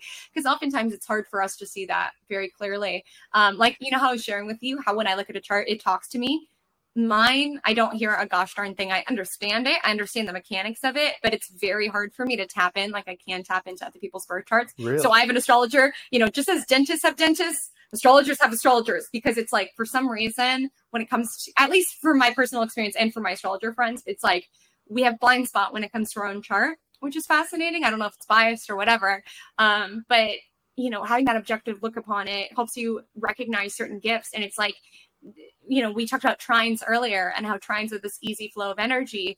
And oftentimes it's flow of energy that we take for granted. So I'll talk to someone, I'm like, what is this gift of writing that you have? Or like this gift for like directing or viewing things very cinematically. And they're like, oh, everybody sees their life like a movie. Everybody just scripts out different movie scenes. And I'm like, nope. no, that's just you. Yeah. So it's, it's cool. And being able to like kind of adapt to our chart. And that's really the premise of my course, which is called self care astrology, is really about understanding your chart and really understanding how to work with it. And because you're not the one thing you can't change about your life is when you were born. So I think we're really doing a disservice when we tell someone you're not enough in these ways because of your birth chart. It's like, yeah, there are certain challenges, but it's really important in like what I do that yes, I'm honest, but I deliver it in a way that is more empowering, particularly since I do subscribe to the transpersonal realm of thought around that we are able to sort of evolve past or at least be conscious of certain themes that kind of play out with our within our chart. Interesting. And so the next question I have, and honestly, this is kind of a bit of a plug for you as well. Do you, I'm interested in you like actually sitting down and reading this and like being like, oh, hey, like this is what, this is what it's speaking to me. Do you do uh, some sort of like, like, I guess, I don't know if you call it like a consultation or like uh, some sort of initial reading. Do you do that for people? Yeah, yeah. So I have a, a, myriad of options. Like I do birth chart, where it's basically just setting up a time for individuals who kind of thrive more in a conversational st- setting. For people who don't, who just kind of want the insights and don't necessarily want a conversation, I also have recorded readings, which is basically I sit down with your chart and it's basically like an hour of channeled messages about your birth chart oh, wow. and telling you everything about it. I also do transits, which is how essentially where everything is now is impacting your chart couples compatibility, um, family charts. So yeah, so a lot of different options for both consultations, like live, aka Zoom or phone, as well as recorded. Because I'm someone, as I highlighted, I'm very introverted, so it's like I really wanted to provide that option for people who's like, yeah, having a conversation with you would probably drain me because you speak a million miles an hour, girl. But I'll listen to a recording of you so I can slow down and go back. So yeah, so a myriad of options there. Okay, we're back now. This is so funny because this actually uh, recording failed. Please have Haley refresh the page to continue recording. I think we're good and we overcame the challenges. Mercury's about to go retrograde, so good for us. For basically, it's a time that technology and communication can get kind of screwy.